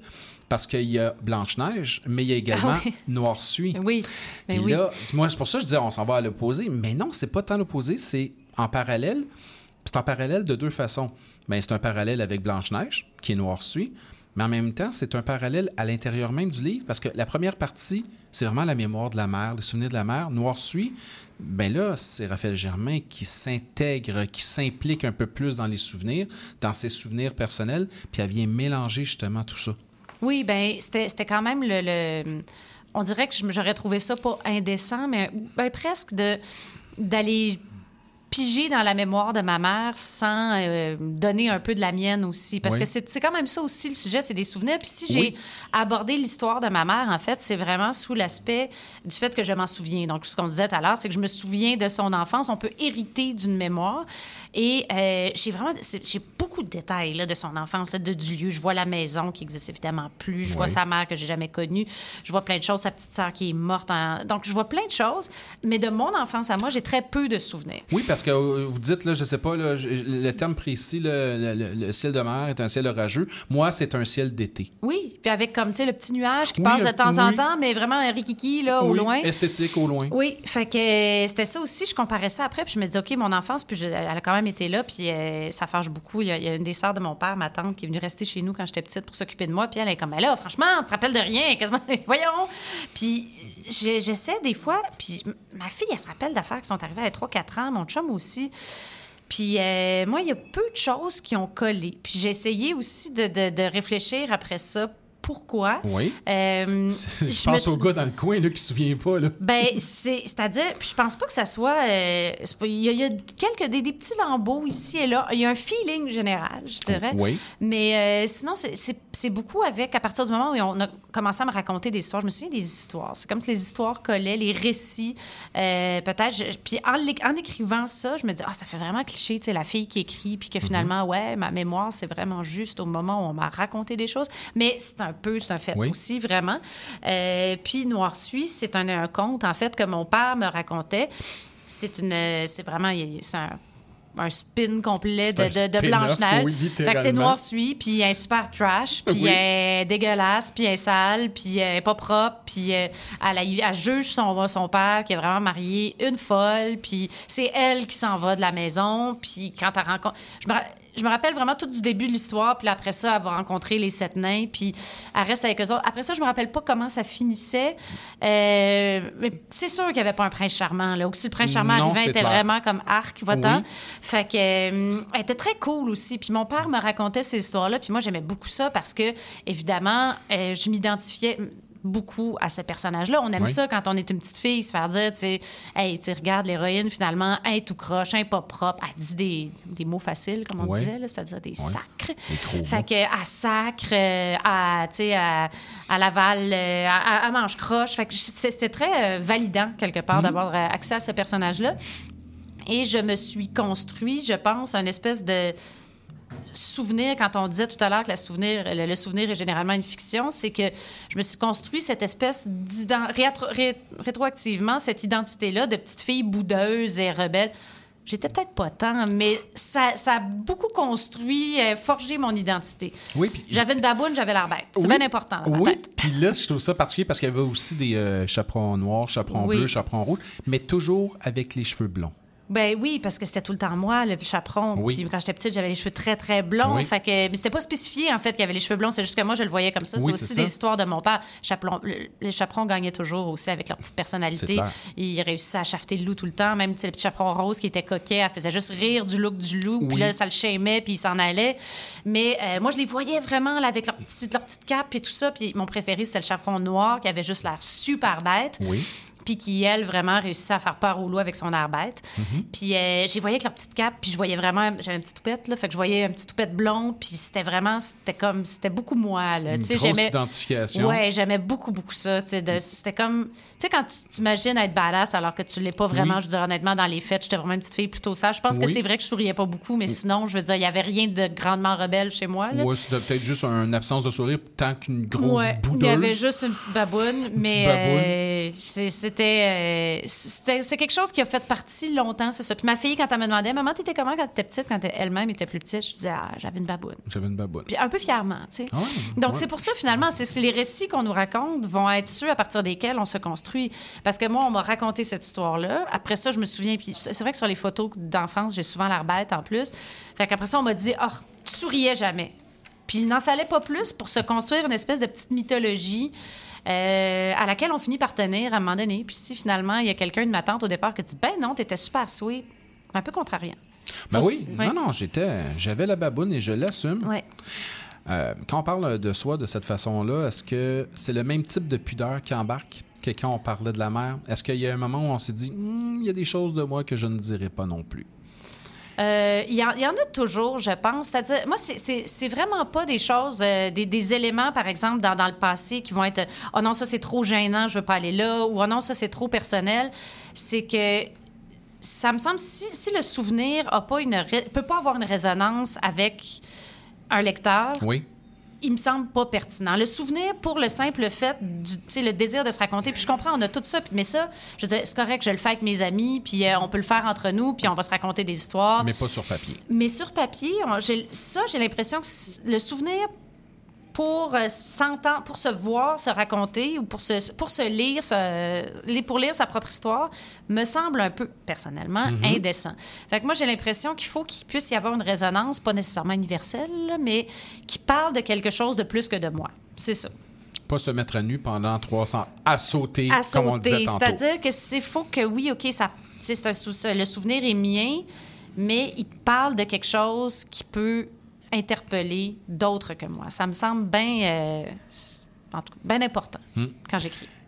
Est-ce que cette. euh, comment on l'a dit, tendance, c'est pas une tendance, cette, euh, cette écriture-là sur le souvenir depuis deux, trois, quelques livres, est-ce que ça va influencer l'écriture de Raphaël Germain dans ses romans à l'avenir?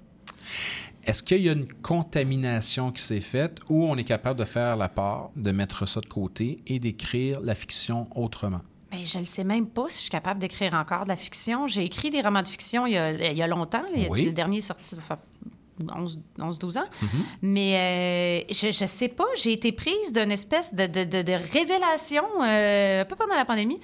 Je suis pas quelqu'un qui est très créatif, c'est-à-dire que j'ai. Je vraiment, puis c'était comme très libérateur quand j'ai réalisé ça.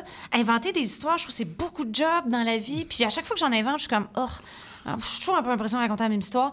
J'ai l'impression que j'ai peut-être plus un talent pour regarder le monde et le traduire que pour l'inventer. Et ça me fait beaucoup de peine parce que je j'aime beaucoup. Il y a de grands auteurs de fiction que j'aime, que j'aime beaucoup. Mais je ne sais pas si je porte un récit de fiction en moi encore. Vraiment. Ah, OK. Mais je- ça serait vraiment le fun que ça arrive. là. Mais en Oui. toute honnêteté, euh, c'est ça. Puis je j'ai fait un petit livre, là, vous l'avez mentionné, avec Dominique Fortier, qui, Oui, elle, je veux dire, c'est. Que, que de fiction, que de fiction dans cette femme. Et euh, Oui. ben oui, Oui, c'est ça. on Puis, l'avoue, oui. euh, je pense que j'ai pas. euh, j'ai pas ce jus fictionnel, ou je l'ai pu, ou, euh, ou je l'ai pas pour le moment, mais on verra. C'est ça, j'allais dire, il est peut-être juste pas là à ce moment-ci. Peut-être. On est plus dans une.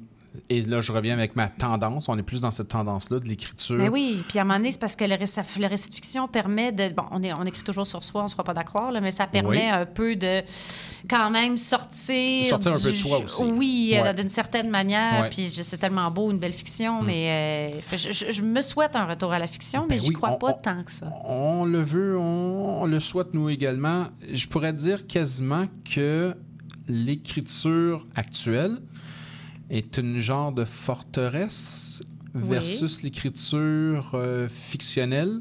C'est-à-dire que, comme c'est écrit dans le livre, euh, il y avait ces forteresses, que la petite Raphaël n'avait pas les grands cheveux longs, tout ça, et qu'elle n'avait pas jamais vu la forteresse comme un espace isolant, mais beaucoup plus un truc à défaire, à déconstruire pour aller voir au-delà. C'est peut-être juste ça. Écrire euh, sur la mémoire, sur les souvenirs, sur la famille, sur les souvenirs plus que familiaux, mais un peu universels en même temps. C'est à sortir justement de cette... euh, comment je pourrais dire? De cette... euh, Oui, ben, je- j'aime beaucoup cette, euh, cette analyse, mais, mais peut-être qu'il y a ça aussi, mais il y a le fait que c'est c'est là où je me sentais autorisée à écrire, on dirait. Parce que je, je- on dirait que je, je m'étais essayée dans une fiction. Tu sais, écrire, je, je me sentais, me sens pas autorisée à écrire des affaires qui m'auraient semblé pu apporter une eau neuve. Tu là, évidemment, je suis pas en train de dire que j'apporte une eau à ce point neuve au moulin, là, mais j'avais au moins l'impression d'avoir peut-être un mot à dire qui pouvait aller rejoindre certains. Avec la fiction, il y a tellement de belles fictions qui se fait, j'étais comme castrée d'avance. Mais c'est, correct, je, le vis très bien, très sereinement. On- je revenir sur ça. On va aller faire une petite pause musicale, mais je vais revenir sur cette notion-là d'écriture fictionnelle, fictive, de la mémoire, tout ça. Tu sais, on va aller écouter une chanson. L'acteur euh, Bruno Plutu a fait une chanson qui s'appelle Maman. On va aller écouter ça et on revient après la pause musicale.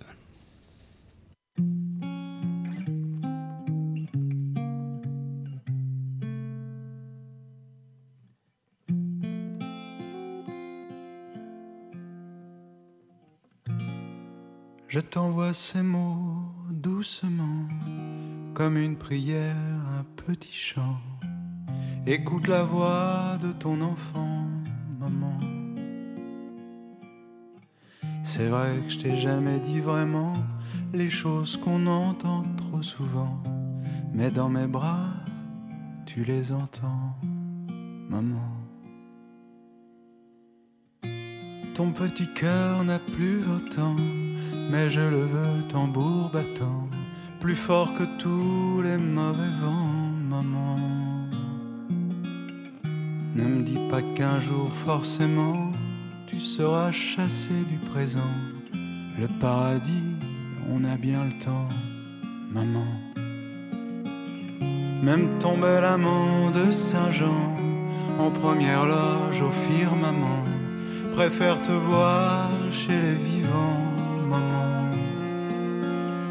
Je veux que toujours ce soit comme avant. J'ai mal aux dents, j'ai mal au temps. Protège encore ton garnement, maman.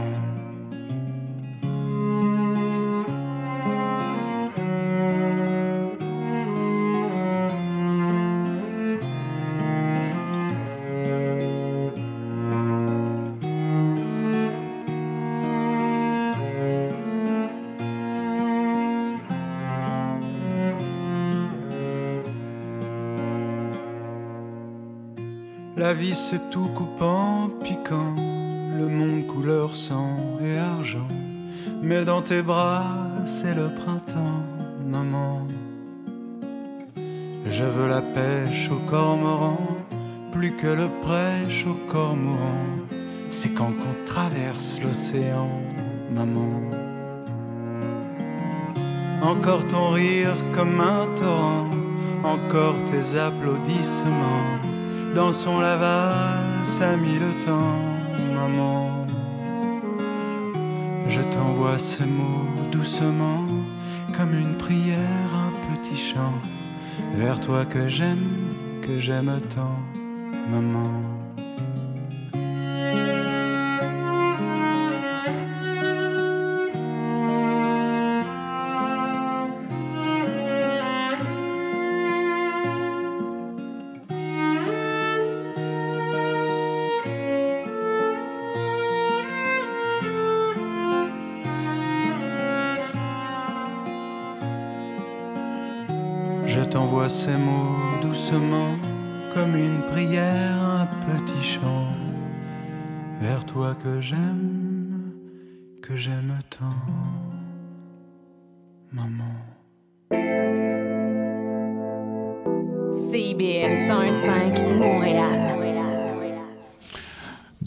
À Libraire de Force, toujours avec Raphaël Germain. On a encore des choses à parler de ces forteresses et autres refuges. C'est quoi les autres refuges? Euh, ben, c'est-à-dire qu'il n'y a pas nécessairement. C'est des refuges intérieurs, Mhm. en fait. Oui. Euh, J'en j'en parle à un moment donné, des espèces de. C'est des cabanes, c'est des lieux intérieurs, des espèces de lieux quand tu as un enfant que tu te construis à partir d'une headset, puis tu fais un trou dedans, puis soudainement, ça devient cette espèce de, de petits lieux intérieurs, des lieux auxquels on rêve aussi. Je pense que tout le monde rêve souvent des petites pièces closes aussi. Je Oui. sais pas, moi, je sais que quand je dis ça, tout le monde est comme, ben oui, moi aussi, je rêve à ça. Donc, c'est des espèces de, de, de, refuges, Mhm. finalement, intérieurs, parce que. Puis, à la fin du livre, ce que je finis, c'est que le, le refuge que j'ai fini par, j'allais dire par me construire, mais c'est l'inverse, par trouver. Moi, c'est un refuge qui n'a pas de mur, en fait. C'est un refuge où je peux regarder le monde, mais ça reste un lieu, euh, un lieu intérieur, une place à soi, en fait. Une forteresse en mur. Oui. Oui. Euh, on vous connaît beaucoup pour euh, l'écriture de nombreux romans de Talons hauts, Concombre. là, et je mélange Oui, tous les oui, titres tout le comme monde ça. le fait, c'est bien correct. Volontairement, je fais exprès. là. Euh, c'est quand même euh, un mouvement littéraire qui existait auparavant, mais vous avez donné quand même le ton. Euh, là, on a joué beaucoup sur les mots. J'utilise le terme. Oui, oui. Certaines personnes vont me lancer des tomates, d'autres vont dire oui, c'est ça. C'est embêtant, cette, embêtant cette expression-là, cette appellation-là, parce que certaines personnes vont la considérer comme dénigrante. Oui, ben ça Parce a que été- c'est comme oui. si on disait ouais, mais c'est juste. Ça, ça vient avec un- une attitude, hein? Ben c'est ça, c'est qu'on peut choisir de, de la- de le dire avec une attitude. C'est sûr que chick lit, je veux dire, si on traduit, c'est de la littérature de poulette, là, un Ben, peu de chick, là. Mais euh, c'est c'est comme si on, on présumait qu'il y a quelque chose de mal à faire de la littérature pour les chicks. Oui. Et de mal à la lire aussi. aussi et euh, que c'est un genre qui pouvait pas transcender non plus. Bon, on s'entend, je, je- je sais très bien, moi j'ai rencontré mes, mes lectrices qui sont extrêmement majoritairement féminines. Oui. Euh, y a pas, pas juste, là, je veux dire. Puis c'est- correct, c'est pas grave non plus. Euh, et euh, fait que moi, j'ai pas vraiment de problème avec le terme. Je pense que c'est ça. Ça a été souvent dénigré comme la littérature de genre. Là, je pense que le roman policier maintenant est plus considéré. J'avais un cours à l'université quand j'étudiais en lettres. C'est paralittérature avec un S. Et euh, la chiclette n'existait pas encore, mais on disait que le roman policier, le roman savon, le roman. euh, donc c'était le roman euh, harlequin, tout Oui. ça, c'était de la paralittérature. Euh, donc je pense que ce sont des gens qui sont peut-être moins littéraires ou moins. euh, c'est ça, on est moins dans l'exercice littéraire, mais euh, le divertissement littéraire en soi est très respectable en ce qui me concerne. J'ai l'air de prêcher pour ma paroisse, mais. Non, mais plus que respectable. D'ailleurs, le terme ici à Libraire de Force, paralittérature, ça nous fait saigner des oreilles. On parle de littérature de genre. Ben, c'est ça. Je pense Puis, que oui. Je pense que la littérature de romance, euh, le roman policier, la science-fiction, tout ça, ben oui. ben, c'est la littérature de genre. Ben vraiment. Puis euh, on s'entend de la science-fiction, il y a de la grande, grande science-fiction. hein? Oui. Puis on va chercher des, des lecteurs et des lectrices. Oui. Hein, J'ai dit lecteurs et lectrices parce qu'on s'entend pour dire que oui, peut-être ce genre de lecture-là, de littérature-là, il y a beaucoup plus de femmes qui la jettent. Il y a sans doute beaucoup d'hommes qui la jettent pas, mais qui la lisent aussi. Ben oui, puis moi, le, le, plus beau compliment, compliment qu'on pouvait me faire, c'était souvent des, des filles, des gens qui venaient me voir en me disant je lisais pas, j'ai commencé à lire parce que on s'entend, c'est un roman, tu sais, que c'est, très narratif, puis on rentre dans l'action, Mhm. puis il y a du dialogue, puis je ça, ça se lit bien. Euh, puis ok, cool, ça amène du monde à lire, euh, c'est fantastique. Là, je veux dire, c'est rares sont les gens qui ont commencé en lisant Nietzsche. Il y en a sûrement, c'est sûr, mais je veux dire, regarde. Tant mieux si ça a été, si, si j'ai été l'humble commencement. Et pas si nombreux sont ceux qui ont une fois lu du Nietzsche. Ouais, Également. aussi. il, y a, ben, il y a ça aussi, il faut Oui. faire la, la- la- la part des choses.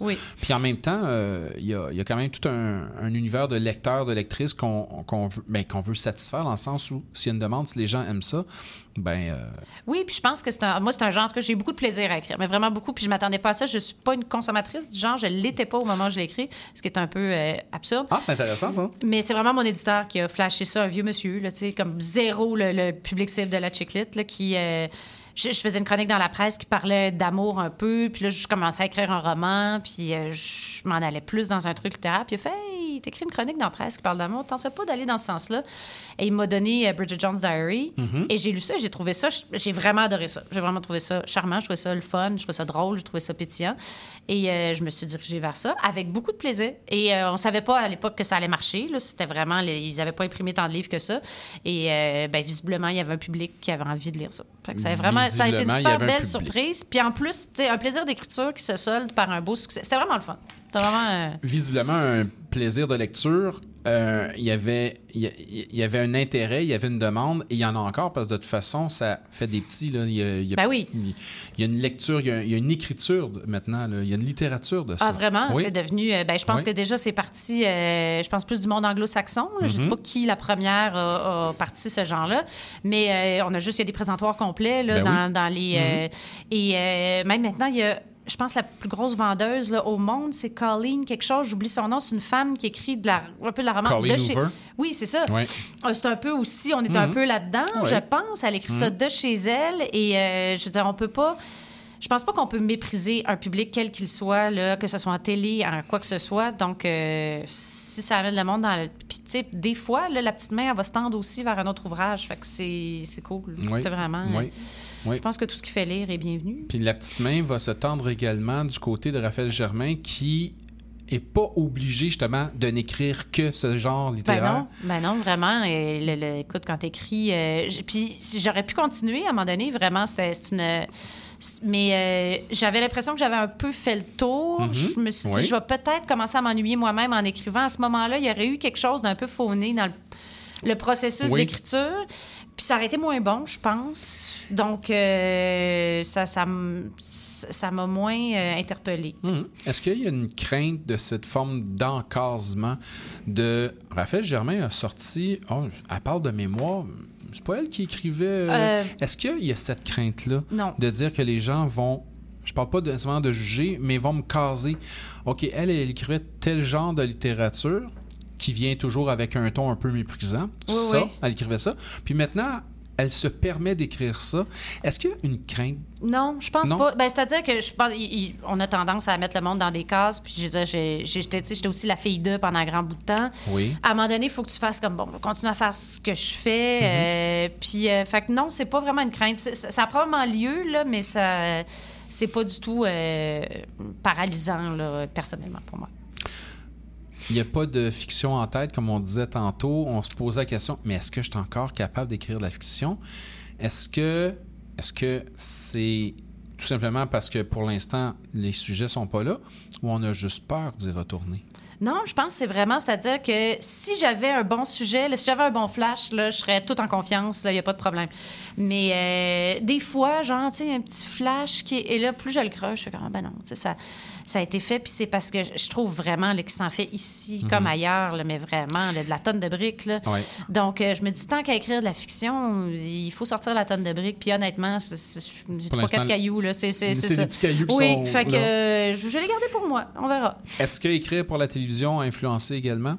Le fait d'écrire pour la télévision, mode d'écriture différent. Ah, c'est hmm, vraiment, vraiment euh, mode d'écriture. C'est comme- un autre univers, tout ça. Les impératifs, c'est pas la même chose du tout. Est-ce que ça a affecté l'autrice de roman? Euh, non, je pense pas. C'est tellement différent. C'est tellement une- la, la télé, c'est vraiment une écriture de contraintes. Tu Ouais. écris dans des paramètres là, hyper contraignants. Tu écris avec des grosses équipes. Euh, la littérature, tu écris. Bon, il y a un éditeur, c'est sûr. Il y a du monde qui vont te lire et tout ça. Mais euh, il n'y a pas le. C'est pas pareil du tout. Tu n'as Ben- pas l'espèce de- de- de- d'idée où est-ce qu'il faut que tu sois. Bref, le, punch, la formule. Bon, c'est le fun d'avoir un peu de punch quand même quand tu écris des livres. Mais euh, en télé, c'est vraiment plus. C'est très le fun aussi. C'est un exercice complètement autre. Là, mais tu sais, on pourrait dire, mettons, c'est un peu facile, là, mais tu as, le marathon puis tu as le sprint. là. C'est Oui. deux exercices complètement différents. Ouais. Contraintes techniques, contraintes financières. Oui, Dans le oui, roman, oh on peut boy, se permettre plein- Ben beaucoup plus de choses. À moins que le roman fasse à 100 pages, puis euh, là, on dit, bon, tu vas couper un peu. Mais sinon, on peut se permettre beaucoup plus à la télévision, au cinéma. là, on oublie ça. Non, non, clair. puis on est au Québec, là, les contraintes financières. euh, Elle oui, existe. elles existent. Ouais. Donc, ça a été une écriture de contraintes Oui. qui a peut-être permis justement d'en arriver à un livre en collection 3 à 120 pages avec trois souvenirs où il a fallu justement couper dans les souvenirs. Il a fallu choisir ces souvenirs-là. Ben, fallu... ça, ça, ça aiguise le sens de la formule, ça, c'est sais. Oui. Puis euh, moi, j'écris surtout, en fait, c'est surtout en humour, là, donc, tu sais, déjà, fait la formule, l'éc- l'économie, mettons, dire, dire, dire beaucoup avec peu, c'est euh, c'est un muscle qu'on qu'on n'a pas le choix de développer et qui est quand même utile. Mhm. Donc oui, je garde. Ouais. Euh, ça, devient à quelque part en même temps un, genre de document historique, dans le sens où euh, on, a quand même une, femme qui a eu une vie sociale, culturelle hyper importante. Hyper, importante. Votre mère a, été omniprésente dans le monde culturel. Donc, à quelque part, inévitablement, ce n'est pas une biographie, c'est le récit, la mémoire de, mais ça devient quelque part, je dirais, un, élément dans l'histoire qui nous permet justement de, de voir notre histoire culturelle, nos rapports euh, artistiques, tout ça. Oui, puis j'ai pas. euh, par exemple, j'ai réalisé en écrivant le livre que quand j'étais petite, il y avait de la musique tout le temps chez moi et on écoutait de la musique qu'en français. Et ça, c'est un débat qui revient souvent, on n'écoute plus assez de musique en français et tout ça. Et je l'ai vraiment juste réalisé en écrivant. Je faisais un peu, je repensais à, ce qui jouait dans mon enfance. Et c'était que du français. Puis je veux dire, maintenant, euh, essaye de faire écouter du français à tes enfants, gros projet, là. Euh, fait que c'est vraiment. Puis je me suis dit, OK, il s'est passé des choses. C'était. Tu sais, c'était les années, fin des années 70, 80. Il y avait comme vraiment culturellement une espèce de, d'effervescence et de Mhm. fierté. Oui. Euh, j'ai, participé à une émission de radio il y a- avec Paul Piché il y a quelque temps aussi qui disait ça. Il y avait une espèce de... On était fiers d'avoir notre musique et tout ça. Ça, ça, s'est- ça, ça- ça existe encore beaucoup, mais ça Oui. s'est quand même un peu étiolé, je pense. Mhm. Et euh, c'est sûr que je, je suis passée là-dessus assez rapidement dans le livre. Puis ma sœur, elle me disait tout le temps faut écrire justement toute la carrière de notre mère. Puis elle a, elle a commencé, ça a été la première à faire le métier d'attaché de presse au Québec. Oui. Mais euh, ça, ça- c'est sûr, c'est une, belle histoire. Là. Puis c'était un beau milieu. Puis c'est elle travaillait du sous-sol dans sa maison. C'était vraiment ça. Ça a été son bureau tout le temps. C'était un sous-sol avec une petite fenêtre. Là. Puis euh, c'était de là que les, les, les, les shots étaient collés. c'est fascinant. Oui, quand, euh, oui euh, assez. J'ai Ouais. forcé de l'avouer. Ah ben c'est fascinant. Forteresse et autres refuges, Raphaël Germain, chez Québec Amérique, collection 3. J'ai comme l'impression qu'on vient de créer là, un genre de, de- de goût là, pour Raphaël Germain d'écrire sur ce sujet-là, sur la mémoire, sur euh, traiter cet aspect-là, aller gratter un peu les souvenirs. Mais c'est un, grand, c'est un grand privilège. Honnêtement, c'est un bonheur d'écriture, ça. Fait que c'est, c'est sûr que je ferais juste ça, mais je, je vais, je vais peut-être. C'est un grand privilège aussi de le lire. Bon, et c'est un bonheur beaucoup. de lecture. Je le dis pas parce que vous êtes là, mais, Mais c'est vrai. infiniment. On a pris, j'ai pris, je connais, j'ai des collègues euh, qui, nous avons pris un, un- un beau plaisir euh, à, à- à lire les histoires, mais à lire aussi le récit.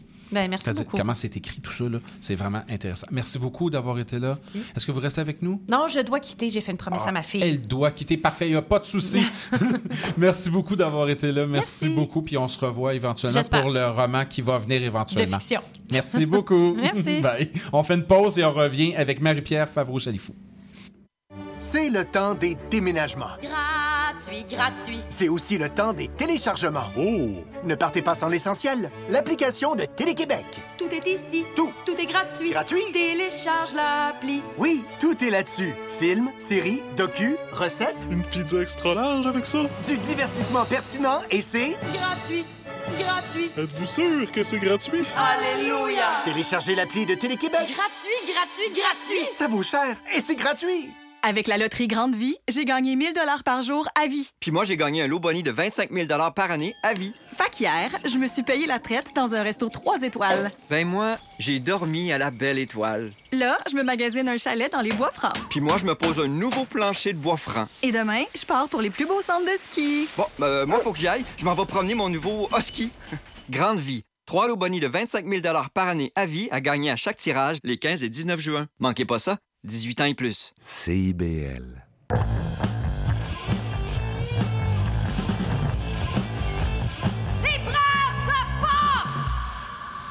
De retour à Libraire de Force, on remercie Raphaël Germain pour euh, Forteresse et autres refuges. Euh, Marie-Pierre Favreau-Chalifou, bonjour. Bonjour. Ça va bien? Oui, ça va bien vous-même? Ben oui, ça va très bien. On parle de Cher Piscine. Roman qui est sorti euh, il y a quoi à peu près? euh, Il n'y a un- pas si longtemps, c'est sorti un en librairie un mois et demi. Un mois et demi Un mois et demi, environ, le 27 ouais. avril. Ouais, ça, c'est, ouais. le libraire qui pose la question, je le sais, mais bon, tout ça. Chez VLB Éditeur, on appelle ça à l'arrière un genre de thriller psychologique, tout ça. Euh, oui, il y a une forme de thriller dans le sens, euh, on se demande un peu où on s'en va. Oui, il y a beaucoup de psychologie et il y a une piscine. Et il y a une piscine. Il y a une piscine. piscine, d'où le titre euh, Oui. qui euh, annonce un petit peu. euh, Oui, ben Moi, moi, au début, quand j'ai vu le titre, j'ai dit Cher piscine, de quoi on va parler, tout ça? Et c'est extrêmement, euh, comment je veux dire, impressionnant comment on avance dans le récit et qu'on se fait mener par le bout du nez parce qu'on ne sait pas où on s'en va. Il y a une idée principale, c'est euh, le, le personnage revient dans la maison parce que son copain, Oui, euh, son, son mari, en fait, Son est, mari. est- est mort. euh, ben, je, je- le dis, c'est comme ça fait, c'est déjà dévoilé aussi dans les descriptions, mais par on- suicide. on- on fait pas de Donc, divulgachage. euh, non. Non. Euh, donc, elle revient, euh, elle revient le temps d'une nuit, dans le fond, euh, dans sa maison, euh, suite euh, au suicide de son mari qui s'est suicidé dans cette piscine. Oui.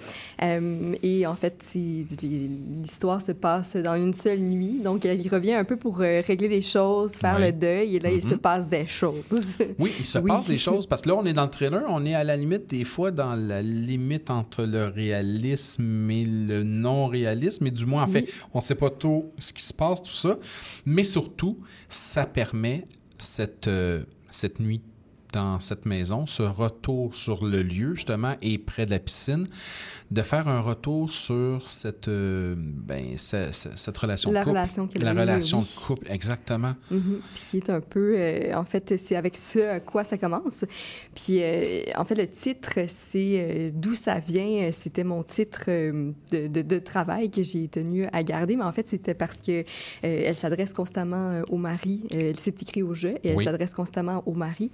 Donc, d'où le cher piscine qui est un peu déformé parce que ce, ce, ce tu-là, euh, finalement, change peut-être un peu, euh, en s'adressant toujours au mari, change peut-être au, au fur et à mesure euh, qu'on avance dans la nuit. Oui. Donc, c'est ça. Ce qui nous permet de connaître des choses sur le couple, sur le mari suicidé, Mhm. euh, sur euh, l'ambiguïté ou je dirais la difficulté de ce couple-là. Mhm. Euh, on apprend des choses au fur et à mesure par justement cette nuit où elle se promène dans la maison et il y a comme des flashs qui lui reviennent, des éléments de mémoire. Euh, travailler le souvenir, c'est Mhm. particulier, mais travailler le souvenir dans un cas de tragédie comme ça, d'où vient l'idée?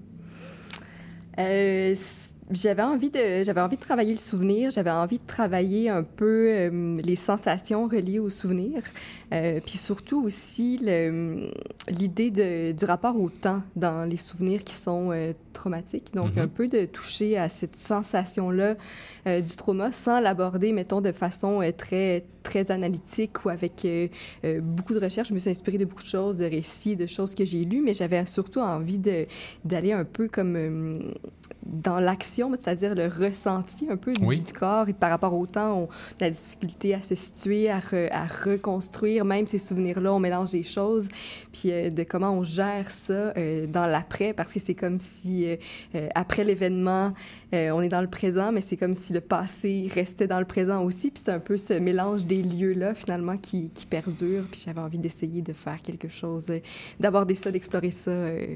Dans, dans cette fiction-là. J'ai vu ça justement comme un genre de processus de fracture de la mémoire, fracture du souvenir, parce que euh, revenir sur des événements dans un contexte, euh, je dirais, euh, joyeux, c'est une chose. Mais là, on est dans un contexte tragique, le suicide dans la piscine. Elle revient. J'ai comme l'impression qu'il y a une genre de refabrication des souvenirs. J- J'ai comme l'impression qu'elle se permet à ce moment-là de recorriger sa mémoire pour revenir sur certains faits qui sont déjà arrivés ou littéralement modifier, peaufiner ou ajuster certaines, certains souvenirs, certains éléments qui lui conviennent moins. Oui, euh, je pense que c'est tout à fait, c'est tout à fait juste. Euh, dans le fond, euh, en faisant cet exercice-là, ce retour-là, elle, elle reconstruit, elle revoit, elle repasse les souvenirs, puis euh, elle, justement, elle se permet de, de, de mettre son mot. Tu sais, c'est comme si elle n'avait pas eu, euh, elle s'était sentie peut-être impuissante dans cette relation-là, en tout Mhm. cas de, de ce qu'on apprend aussi avec les flashs. Puis là, c'est comme s'il y avait cette espèce de, de, de réparation qu'elle se permet en, grâce euh, à cette refabrication-là en- et en s'adressant à lui dans sa tête, en ref- refabriquant les souvenirs. C'est comme si elle pouvait euh, adresser un discours qu'elle n'a jamais pu lui adresser non plus. Euh, puis c'est, dans le fait, c'est de, de revisiter ces souvenirs-là en même temps que les lieux, tu sais, fait que c'est dans- d'entrer dans le réel, dans le physique, quelque chose qui s'est passé dans, dans l'immatériel, si Oui. on veut. euh, ouais. Puis en plus, ben justement, comme il n'est plus là, elle peut se permettre de parler ouvertement. Oui. Et parler ouvertement, ben ça lui permet de saisir peut-être des trucs qui, à l'époque, lorsqu'ils étaient ensemble, elle ne le voyait pas de la même façon. Donc, ça ouvre plein de, comment je pourrais dire, ça éclaire plein de choses pour elle. Et ben, ça lui permet en même temps, justement, de, ben, de soit faire la paix ou de négocier certains mauvais souvenirs. Oui, Ouais.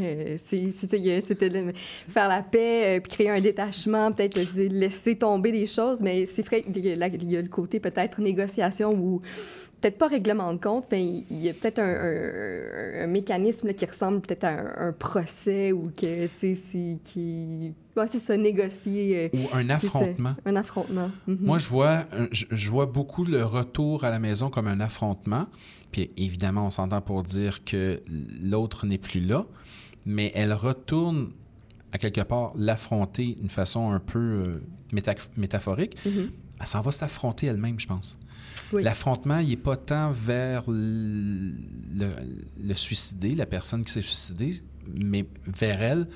En fait, ce qu'elle ce qu'elle veut négocier ou se permettre, s'autoriser ou se pardonner elle-même. Oui, euh, oui, tout à fait. Je pense que ça, ça. euh, Elle revient d'abord sur les lieux. euh, mais en fait, je pense que dès le départ, il y a un peu de ces deux notions-là. Je pense que le personnage aussi, au fur et à mesure que, l'histoire évolue, d'abord, c'est surtout envers, envers le mari, mais après, c'est surtout envers elle-même.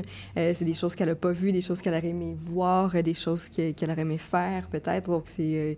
oui, je suis d'accord, euh, il y a de ça euh, qui se passe. euh. Le titre fais- initial, Chère piscine, a été conservé. A été conservé, oui. Est-ce que l'idée de la piscine est là au début?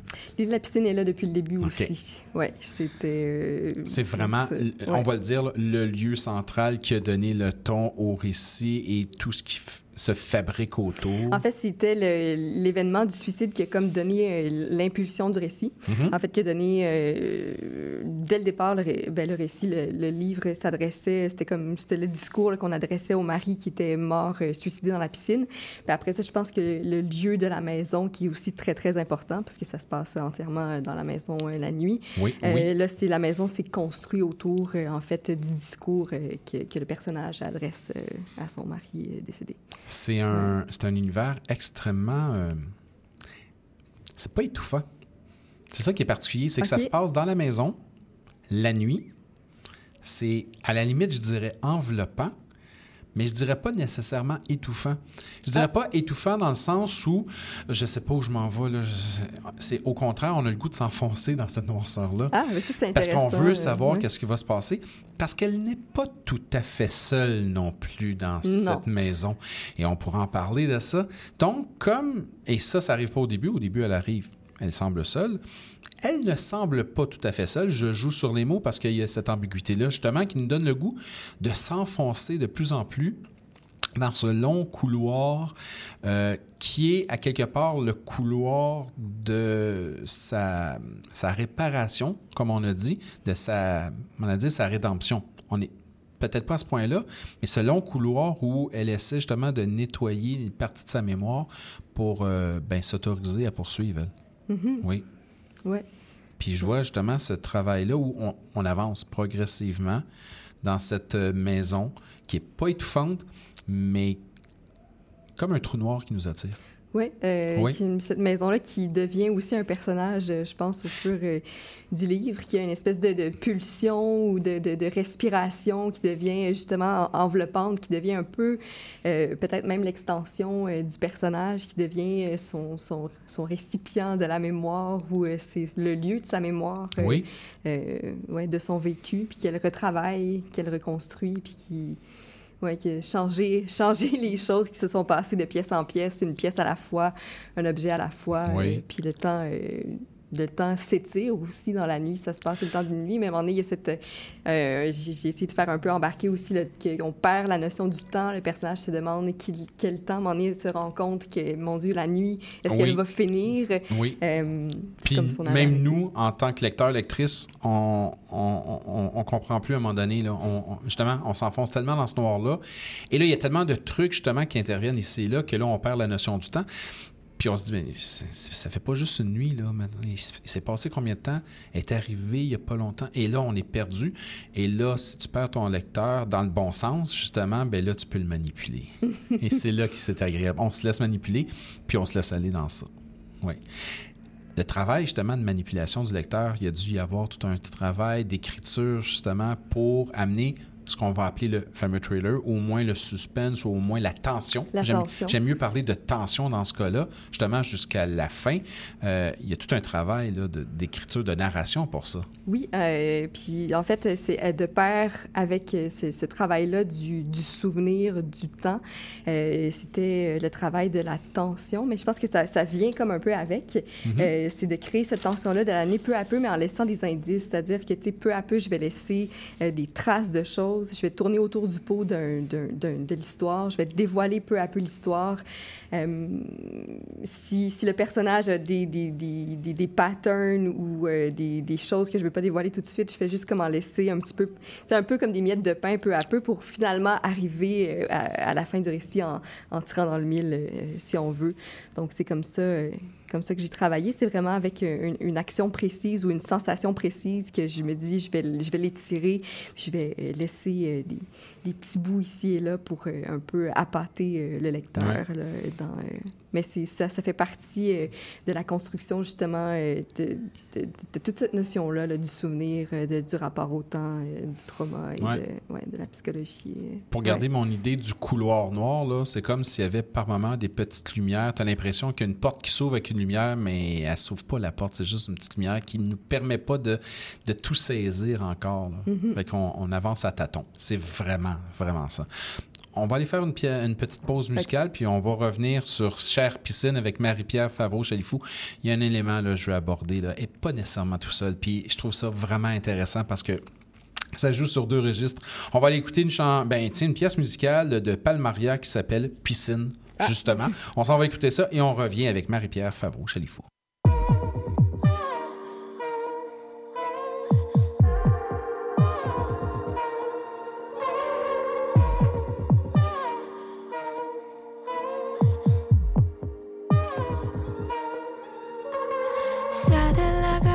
Persiane chiuse, temporale. I miei vestiti sono rimasti indietro, ma ore passate restando immobili, congelati. I miei ricordi sono rimasti, ma io volevo andare lontano, mettere tutto in disparte. Niente era così distante, sembrava di andare su Marte.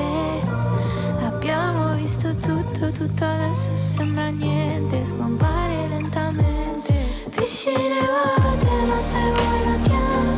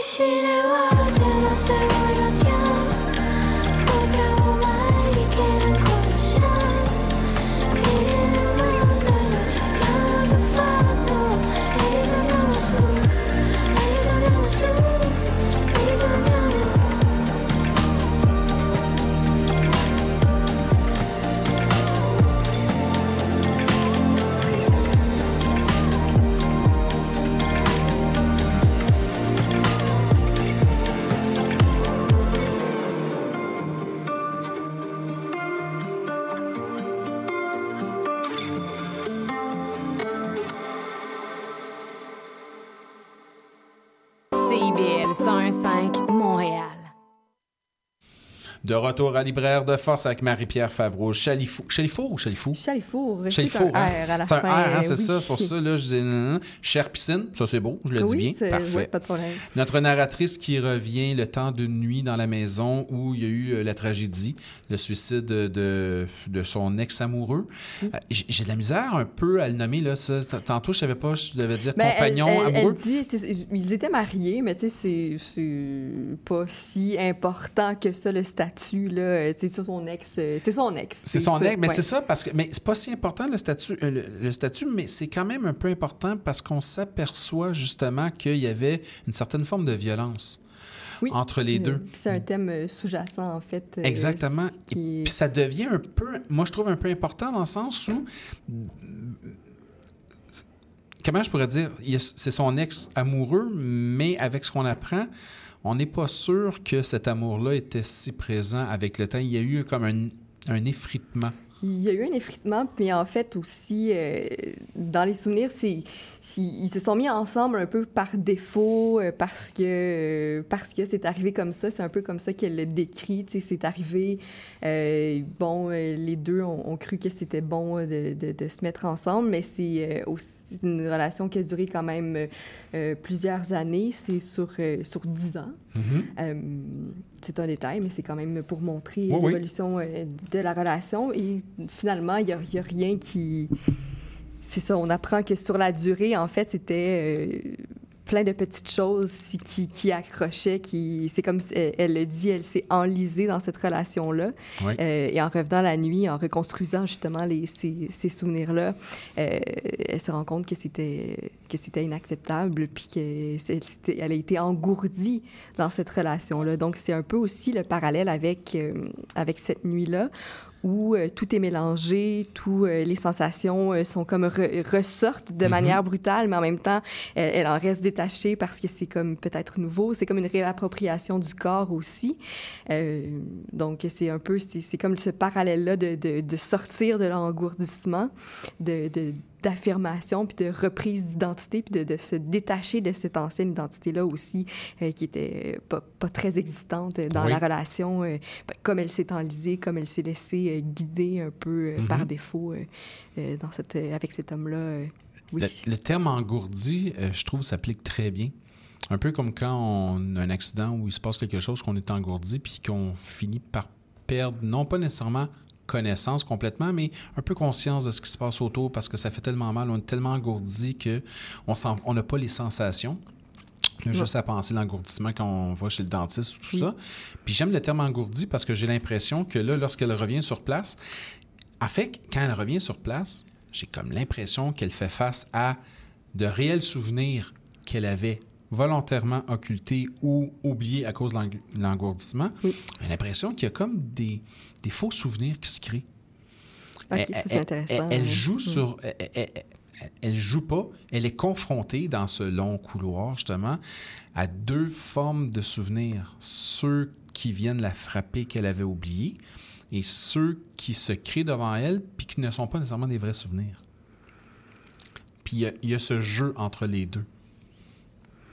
Euh, oui, euh, c'est intéressant. En fait, je l'avais peut-être pas vu comme ça, mais oui, c'est un peu ça qui, qui se passe. C'est comme des, des souvenirs euh, du présent. En fait, c'est une, une, Oui. une matérialisation de quelque chose d'autre, mais qui, oui, ressemble à un souvenir parce que ça crée un peu les, les mêmes effets, les mêmes sensations. Euh, ça vit autour d'elle de, de cette façon-là, Oui. comme un souvenir aussi. Oui. Oui, comme euh, la mémoire. Euh, puis je sais que, tu dans la mémoire aussi, on, peut avoir des fois des souvenirs qui sont très, très, très précis, qui sont très détaillés, mais parfois, euh, c'est... c'est- il va y avoir un détail qui est vrai, mais tout le reste va être construit parce qu'on Oui. reconstruit autre façon pour pouvoir mieux vivre le souvenir, Mhm. euh, pour pouvoir euh, survivre. Donc, il y a tout cet Oui. enjeu-là de, de survie. Puis dans cette, euh, ce- cet affront-là, dans la nuit, je pense que justement, elle peut-être, comme, comme vous dites, elle, elle reconstruit des souvenirs, mais qui sont des souvenirs qui vont lui permettre de passer à autre chose, donc de survivre. D'autres d'autres trucs à quoi s'accrocher pour faire la transition. Euh, euh, mhm. Elle adapte Ouais. la mémoire pour justement pouvoir passer à travers la nuit, qui va lui permettre de passer justement à travers la situation et se, se passer. Mhm. Quand on est seul, des fois, les souvenirs peuvent être perçus différemment. Ben, c'est sûr, on se retrouve dans une maison la nuit, les sensations sont différentes, euh, la peur, la crainte, tout ça. On peut percevoir le présent différemment, mais pas nécessairement tout seul non plus. Non. Et là, ça devient intéressant, ce petit aspect-là, qui est pas tout défini, qui est très, très ambigu par moment et qui est très agréable, justement. Elle n'est pas si seule que ça dans cette maison-là. Non, euh, effectivement, il euh, on découvre au fil de la lecture, en fait, qu'il y a quelqu'un d'autre dans la maison, qui est le personnage de la jeune fille, qui apparaît euh, à un moment euh, complètement, euh, ben, complètement inattendu, je l'espère, oui. dans, dans le, dans le récit. Et là, en fait, c'est c'est comme... euh, avant ça, le personnage était seul avec ses souvenirs qui étaient un peu immatériels. Puis là, c'est comme s'il y avait quelqu'un, j'ai voulu amener une présence physique, Oui. euh, que cet affront-là devienne euh, plus dans physique, un corps à corps avec Oui. euh, cette, euh, euh, ce qu'elle a à régler avec Oui. cette affirmation-là, puis cette euh, reprise-là euh, de ses sens. Donc, euh, c'est comme si, euh, dans cette reprise-là des sens, euh, tu sais, c'est sûr, il il- on dirait que le toucher devait être présent, donc il fallait qu'il y ait un deuxième corps Oui. pour euh, que ça arrive. Et, et là, on s'en vient vers le, le toucher doit être présent, un corps à corps, tout ça. Il y a une grande sensualité Mhm. entre cette, ce personnage qui se retrouve dans une maison pour un peu faire le deuil, oui, et passer à d'autres choses. Et là, cette intrusion-là, inopinée, de cette jeune fille, un peu effrontée, euh, très audacieuse en même temps, euh, qui semble flotter un peu autour d'elle. On ne sait pas trop ce qu'elle fait, comment elle est là, pourquoi elle arrive. On se pose même pas la question, on veut juste savoir ce qui va arriver. Puis elle l'accompagne un peu dans cette progression dans cette nuit-là, mais il y a une grande sensualité entre les deux. Et j'ai comme l'impression que le personnage principal a besoin justement de se frotter, mais littéralement, Oui. à elle, justement, juste pour encore elle-même se sentir vivante. Euh, je pense qu'il y a un peu de ça. Puis c'est aussi, une... en fait, c'est- vraiment dans la réappropriation de son corps, de son intimité, de la sensualité, mais qui est toujours faite aussi avec cette jeune fille-là dans l'affront. Donc, il y a toujours un- une espèce de provocation. Oui. Tout- toute l'intimité, la douceur, une espèce de violence douce. Oui, Euh, que, oui, c'est ça. Qui, qui- en fait, c'est comme la, qu'elle va retrouver son intimité, mais ça peut pas se faire de manière euh, simple. Il faut que ça soit fait de manière justement dans, dans, dans la bataille. Oui. Euh, mhm. Oui, oui, dans la bataille, dans la griffure, dans l'affrontement, dans l'opposition et dans les rapprochements en même temps. Mhm. Oui. Donc, c'est un peu le jeu de la tension. euh, Oui. Euh, c'est ça, c'est des rapprochements, éloignements, euh, t- t- toujours, euh, euh, est-ce qu'on approche à quelque chose? Non, on s'en éloigne. euh, Puis c'est un peu ça aussi, l'idée de, de, la psychologie ou de la tension puis du trailer euh, Oui. que, que j'ai voulu explorer. Euh, puis toujours dans le thème aussi euh, de- des sensations Oui. euh, qui re- relient avec Ouais. les souvenirs. euh, Et le ouais. mot que j'allais dire, justement, la notion de psychologie est intéressante parce que cette jeune fille-là, on n'arrive pas à saisir qui elle est complètement. Non. Ça pourrait être le double, ça pourrait être son esprit, ça pourrait être une divagation, ça pourrait être tout simplement la fatigue. Ça pourrait être bien des choses. Il y a euh, plein de choses qui sont inscrites dans ce personnage ambigu de la jeune fille qui provoquent le personnage euh, qui entre dans la maison, tout ça, qui provoque la narratrice et qui, à quelque part, j'ai l'impression, est quasiment nécessaire pour qu'elle puisse se sauver de son passé. Euh, oui, euh, tout à fait. En fait, euh, dans, cette tension-là, dans, ce rapprochement, cette tension-là entre le rapprochement et le, dégoût, un peu, c'est un peu ça, c'est la, sensualité et, et- et- et- et re- refus, si on veut.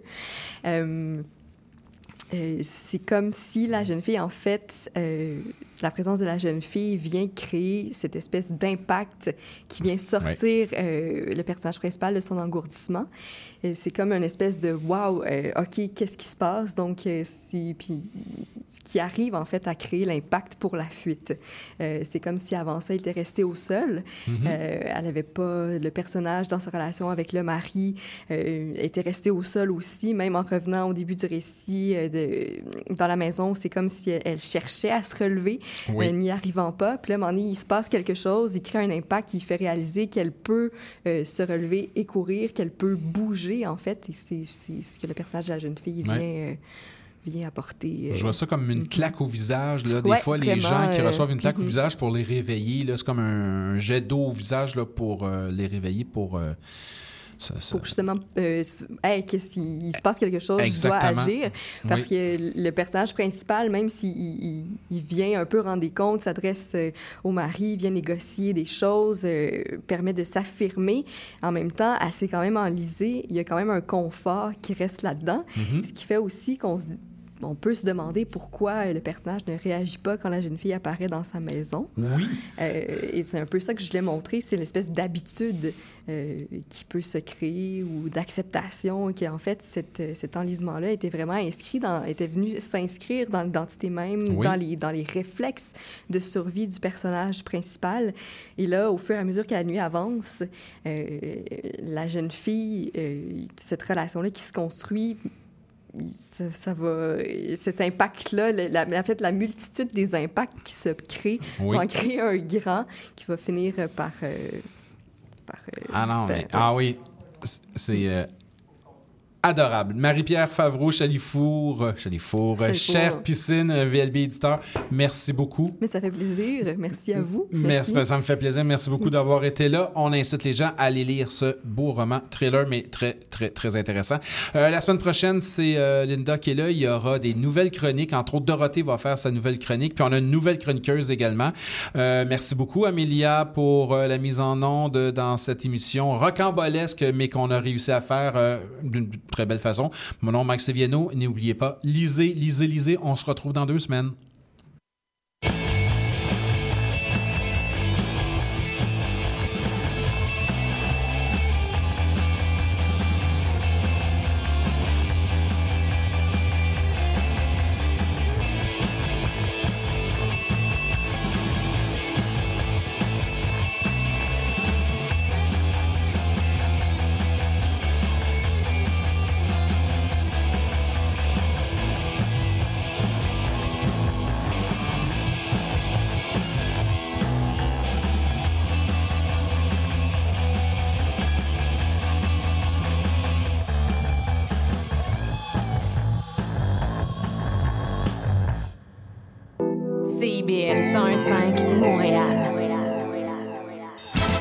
Monsieur Bull et compagnie, un magazine radio sur le vin, la bière et les spiritueux. Des conseils pour mieux boire.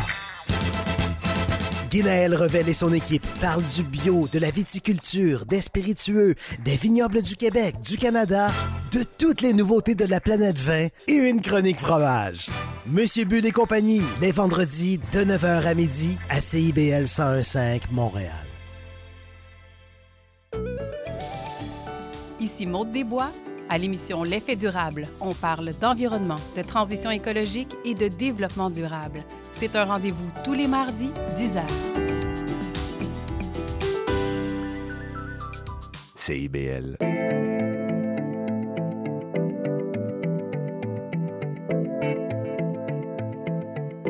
CIBL 101.5 Montréal. CIBEL, 40 años en el corazón de la cultura.